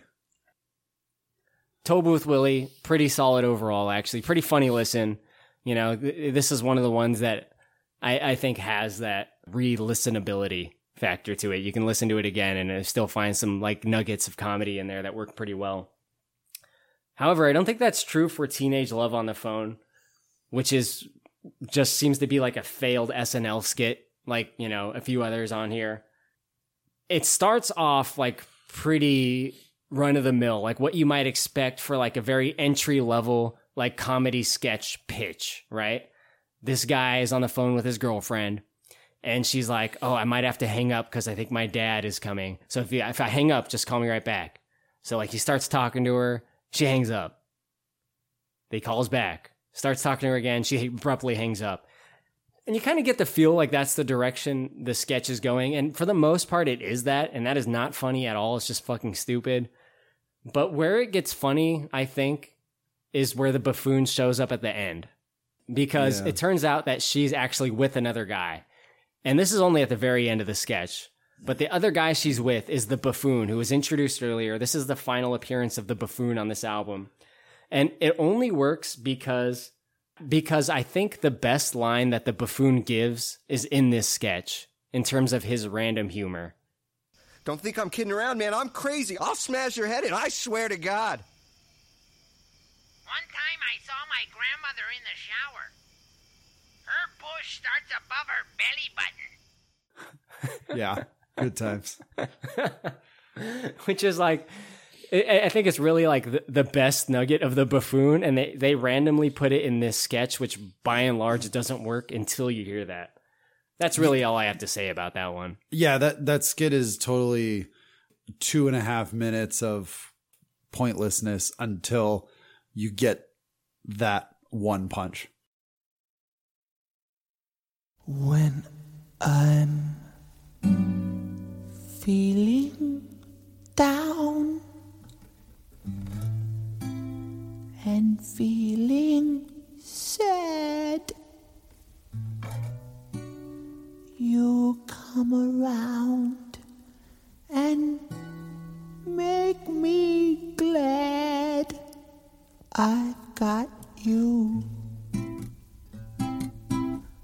Oh, my little chicken. And it ends, this album ends with a song. It's called My Little Chicken. It is a dumb, bad song, but this is, I think, the one song that really showcases Adam Sandler's vocal range. He is a good singer. I mentioned that before. And I think that is best shown in this song at certain parts. Why? Because of the chicken balking? Definitely not because of that. People say you're using me in your heart. You're a killer, but I know that the worst I should fear is a slight case of salmonella. So lie right back. Don't you But I mean, I think he has he has pretty good vocal range. He has a nice voice. But this song, it's another one of those like kind of like lounge Vegas, like jazzy Sinatra style songs. Yeah. And it's awful. It's a really bad song. Brett, do you have anything for the song? Any love at all?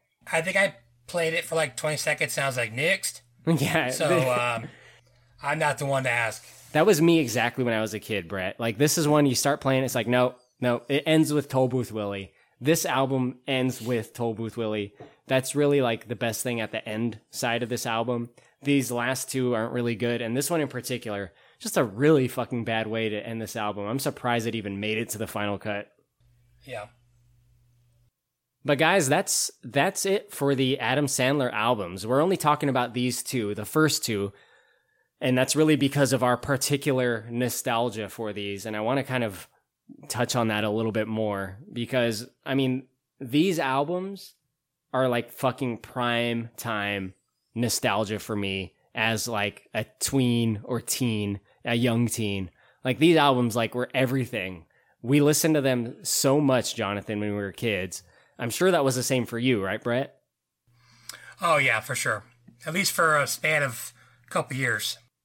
Listening to these, quoting these, like using some of the insults from these. It was like, I don't know. It, it there's just so much nostalgia behind this. I think the few people that actually listen to this episode will be people that also grew up on these, so they can you know hear our takes on them. Because if you haven't listened to these and then you just dive into them, I don't know if they're really to work, right? It's really kind of like one of those that time, that place kind of things. Don't you think, Jonathan? Yeah, I, I think you really need to have some sort of one uh, um, fondness for Adam Sandler's comedy to some degree, and I think you need to be of the age of the target audience of when these came out, or slightly just younger.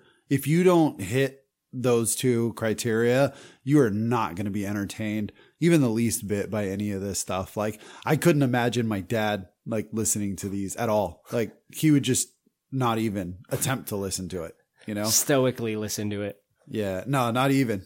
No, he just would turn it off. Like he's such a bad um he's so bad with movies. If something doesn't completely catch 100% of his attention in the first like 10 minutes, it's no chance. He's turning it off.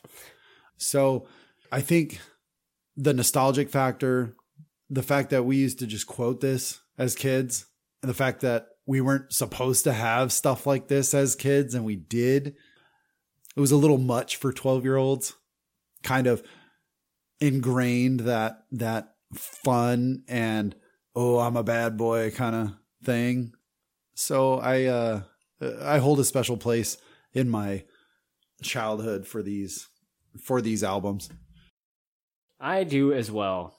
And it kind of reminds me of another album that we used to listen to around the same time. And that was WWF Warzone intros. no. well, WWF The Music Volume 3 played a big part in my youth, that's for sure.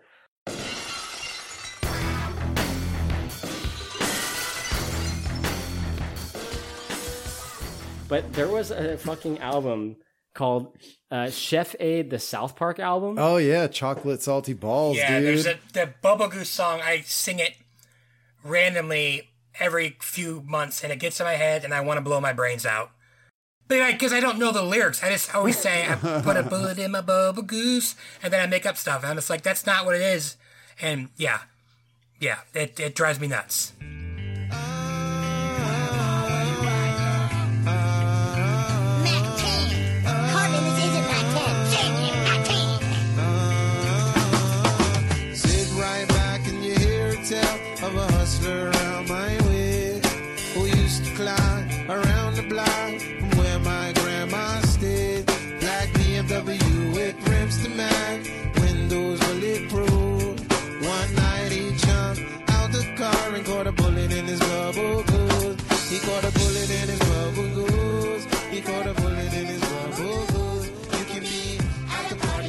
Getting we used to listen to that a lot as kids. I love Trey Parker and Matt Stone. I think they're the I think Trey Parker's the most talented person in the world. So I listen to anything he does.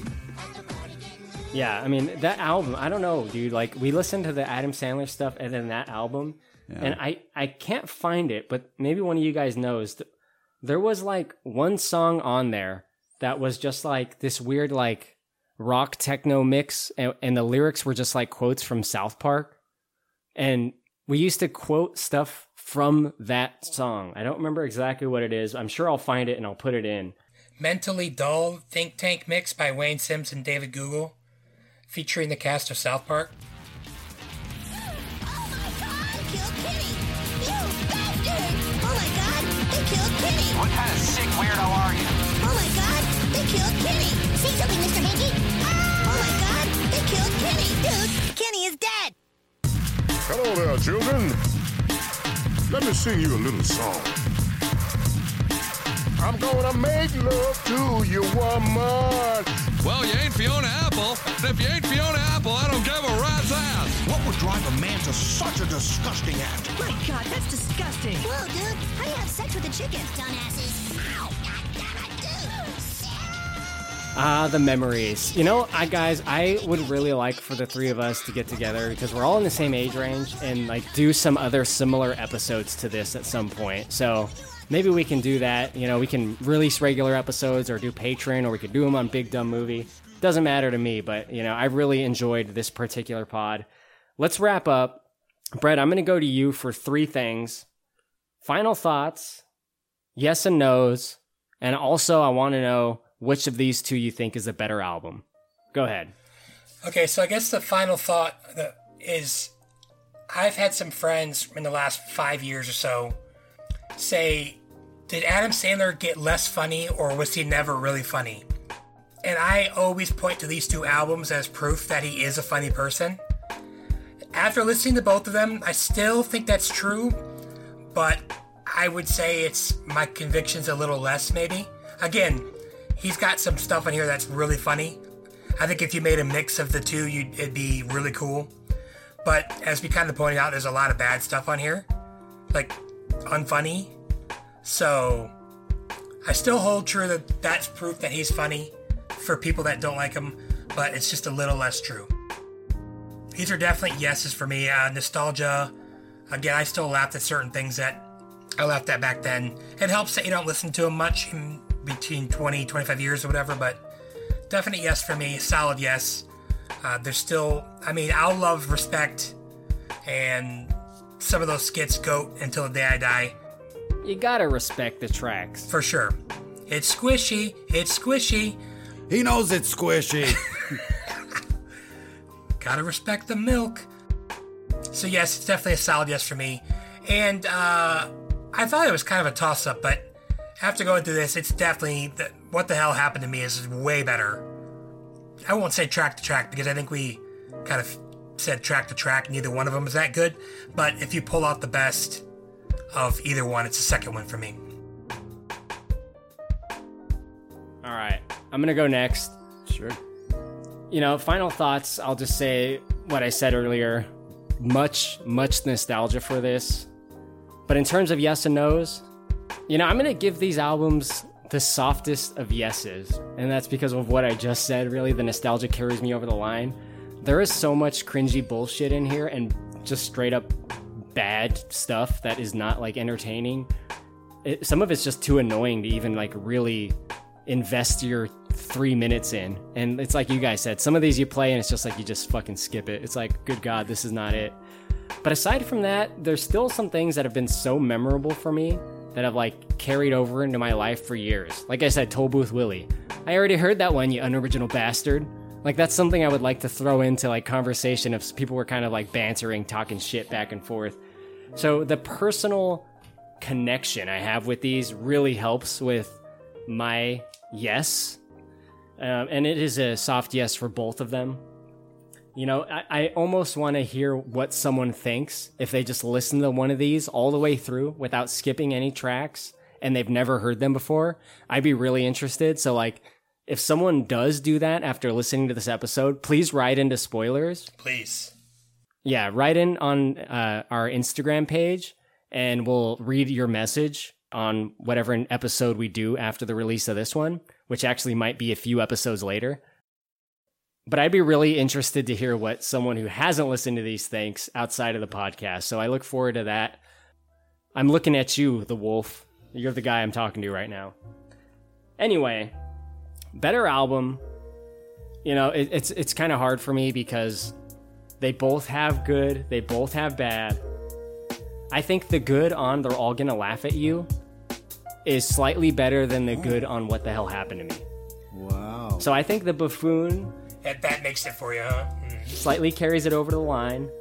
Buddy, the nostalgia of the Buddy sketch, the relatability of right field, th- hearing the old inept fogey on Mr. Spindel's phone call. I know it's kind of like mean spirited, that one, and a lot of the tracks on this one, but in a lot of cases, I'm okay with that. There's obviously exceptions. The songs aren't as good, but you know, I never really give a shit about the songs on these anyway. If like the song's good, it's like that's Uh, that's fine. Like Ode to My Car is obviously better than any song on this album. But there's just a few things that kind of carry this one over the line slightly, despite the horrible and just outrageous first track on this one, which is the assistant principal's big day. It's almost like would be hard for someone to get past that, I think. Yeah, if you oh, listen yeah. to that full track, it's like, do you keep going? Like, what else is in store for you? So, anyway, I, I'm to give it to that one. But, Jonathan, what about you? So, as I do on Big Dumb Movie, I try not to give my make a, a rating or a decision prior to the discussion or the review or spoil of what we're um, talking about. And after hearing everything that you guys have said and everything that we've discussed today, I'm a soft no on they're all gonna laugh at you. I really, as a whole, I there are some gems in there, but there's more, a lot more cringe than there is listenable tracks on that album. So I could really do without that album forever. Um, but but I'm gonna. I I also have a a little more than a soft yes for for what the hell happened to me. The nostalgic factor is there. I still quote some of that stuff to this day. I still I kind of catch myself getting upset sometimes that other people don't understand that what I'm quoting is from this and I'm like Understand my references, god damn it. yeah, seriously. Like, how do you not know what fuck me right in the goat ass is, you know? Uh, how do you not know where that's from? Or the Ode to My Car. But as an album as a whole, I enjoy what the hell happened to me. So that's that's my review, man. One one no, one yes. Fucking A. You know, thank you guys for joining me on this podcast. It was good taking this trip down memory lane without bringing up any incidents revolving around 60 year old guys' asses or mm. dicks. So uh, that's about it for this episode. Take it away, Spoiler Man. Thanks. Yeah, my wife's like, dinner's ready. Uh, I'm hungry. Special thank you to our patrons Matt Troll, Your secretary's a real fat bitch, man. Brother Brian, Homie, my brother is in there. Druid King, Gotta respect the condom. You fucking moron. What are you talking about a condom? you? Nick, They're all gonna laugh at him! The Meg, It's Megalodon. Nurse Stacy, Why don't you just lay on the side of the pool and jiggle your balls for mama? The Wolf,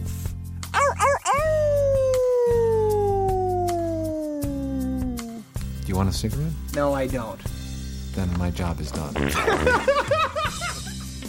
Barky 420, None of the girls will be allowed to snicker or laugh at the uh, size of my uh, genitalia.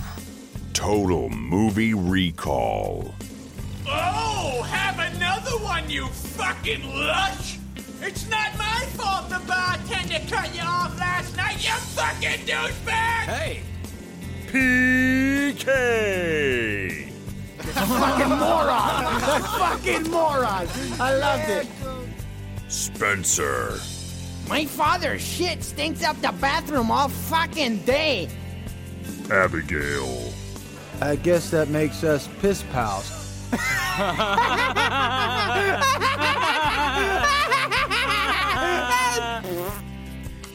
If you'd like to request an episode, hear your name read by Spoiler Man, or even just help us make podcasts, please check us out on patreon.com slash spoilers podcast. Our email is podcastspoilers at gmail.com. Twitter is at spoilers underscore pod. Our Instagram is podcast spoilers. It's lit. Josh Hensley from the Rutabaga wrote our theme song. Please support this podcast by leaving us an iTunes review. To do this, 1. Search for movie spoilers. 2. Click on our orange Spoilers Bowl logo and scroll all the way to the bottom. 3. Leave us some stars and some words. Now you can check us out on Spotify, YouTube, Stitcher, Apple, and Google Podcasts. Spoilers is now available on Audible.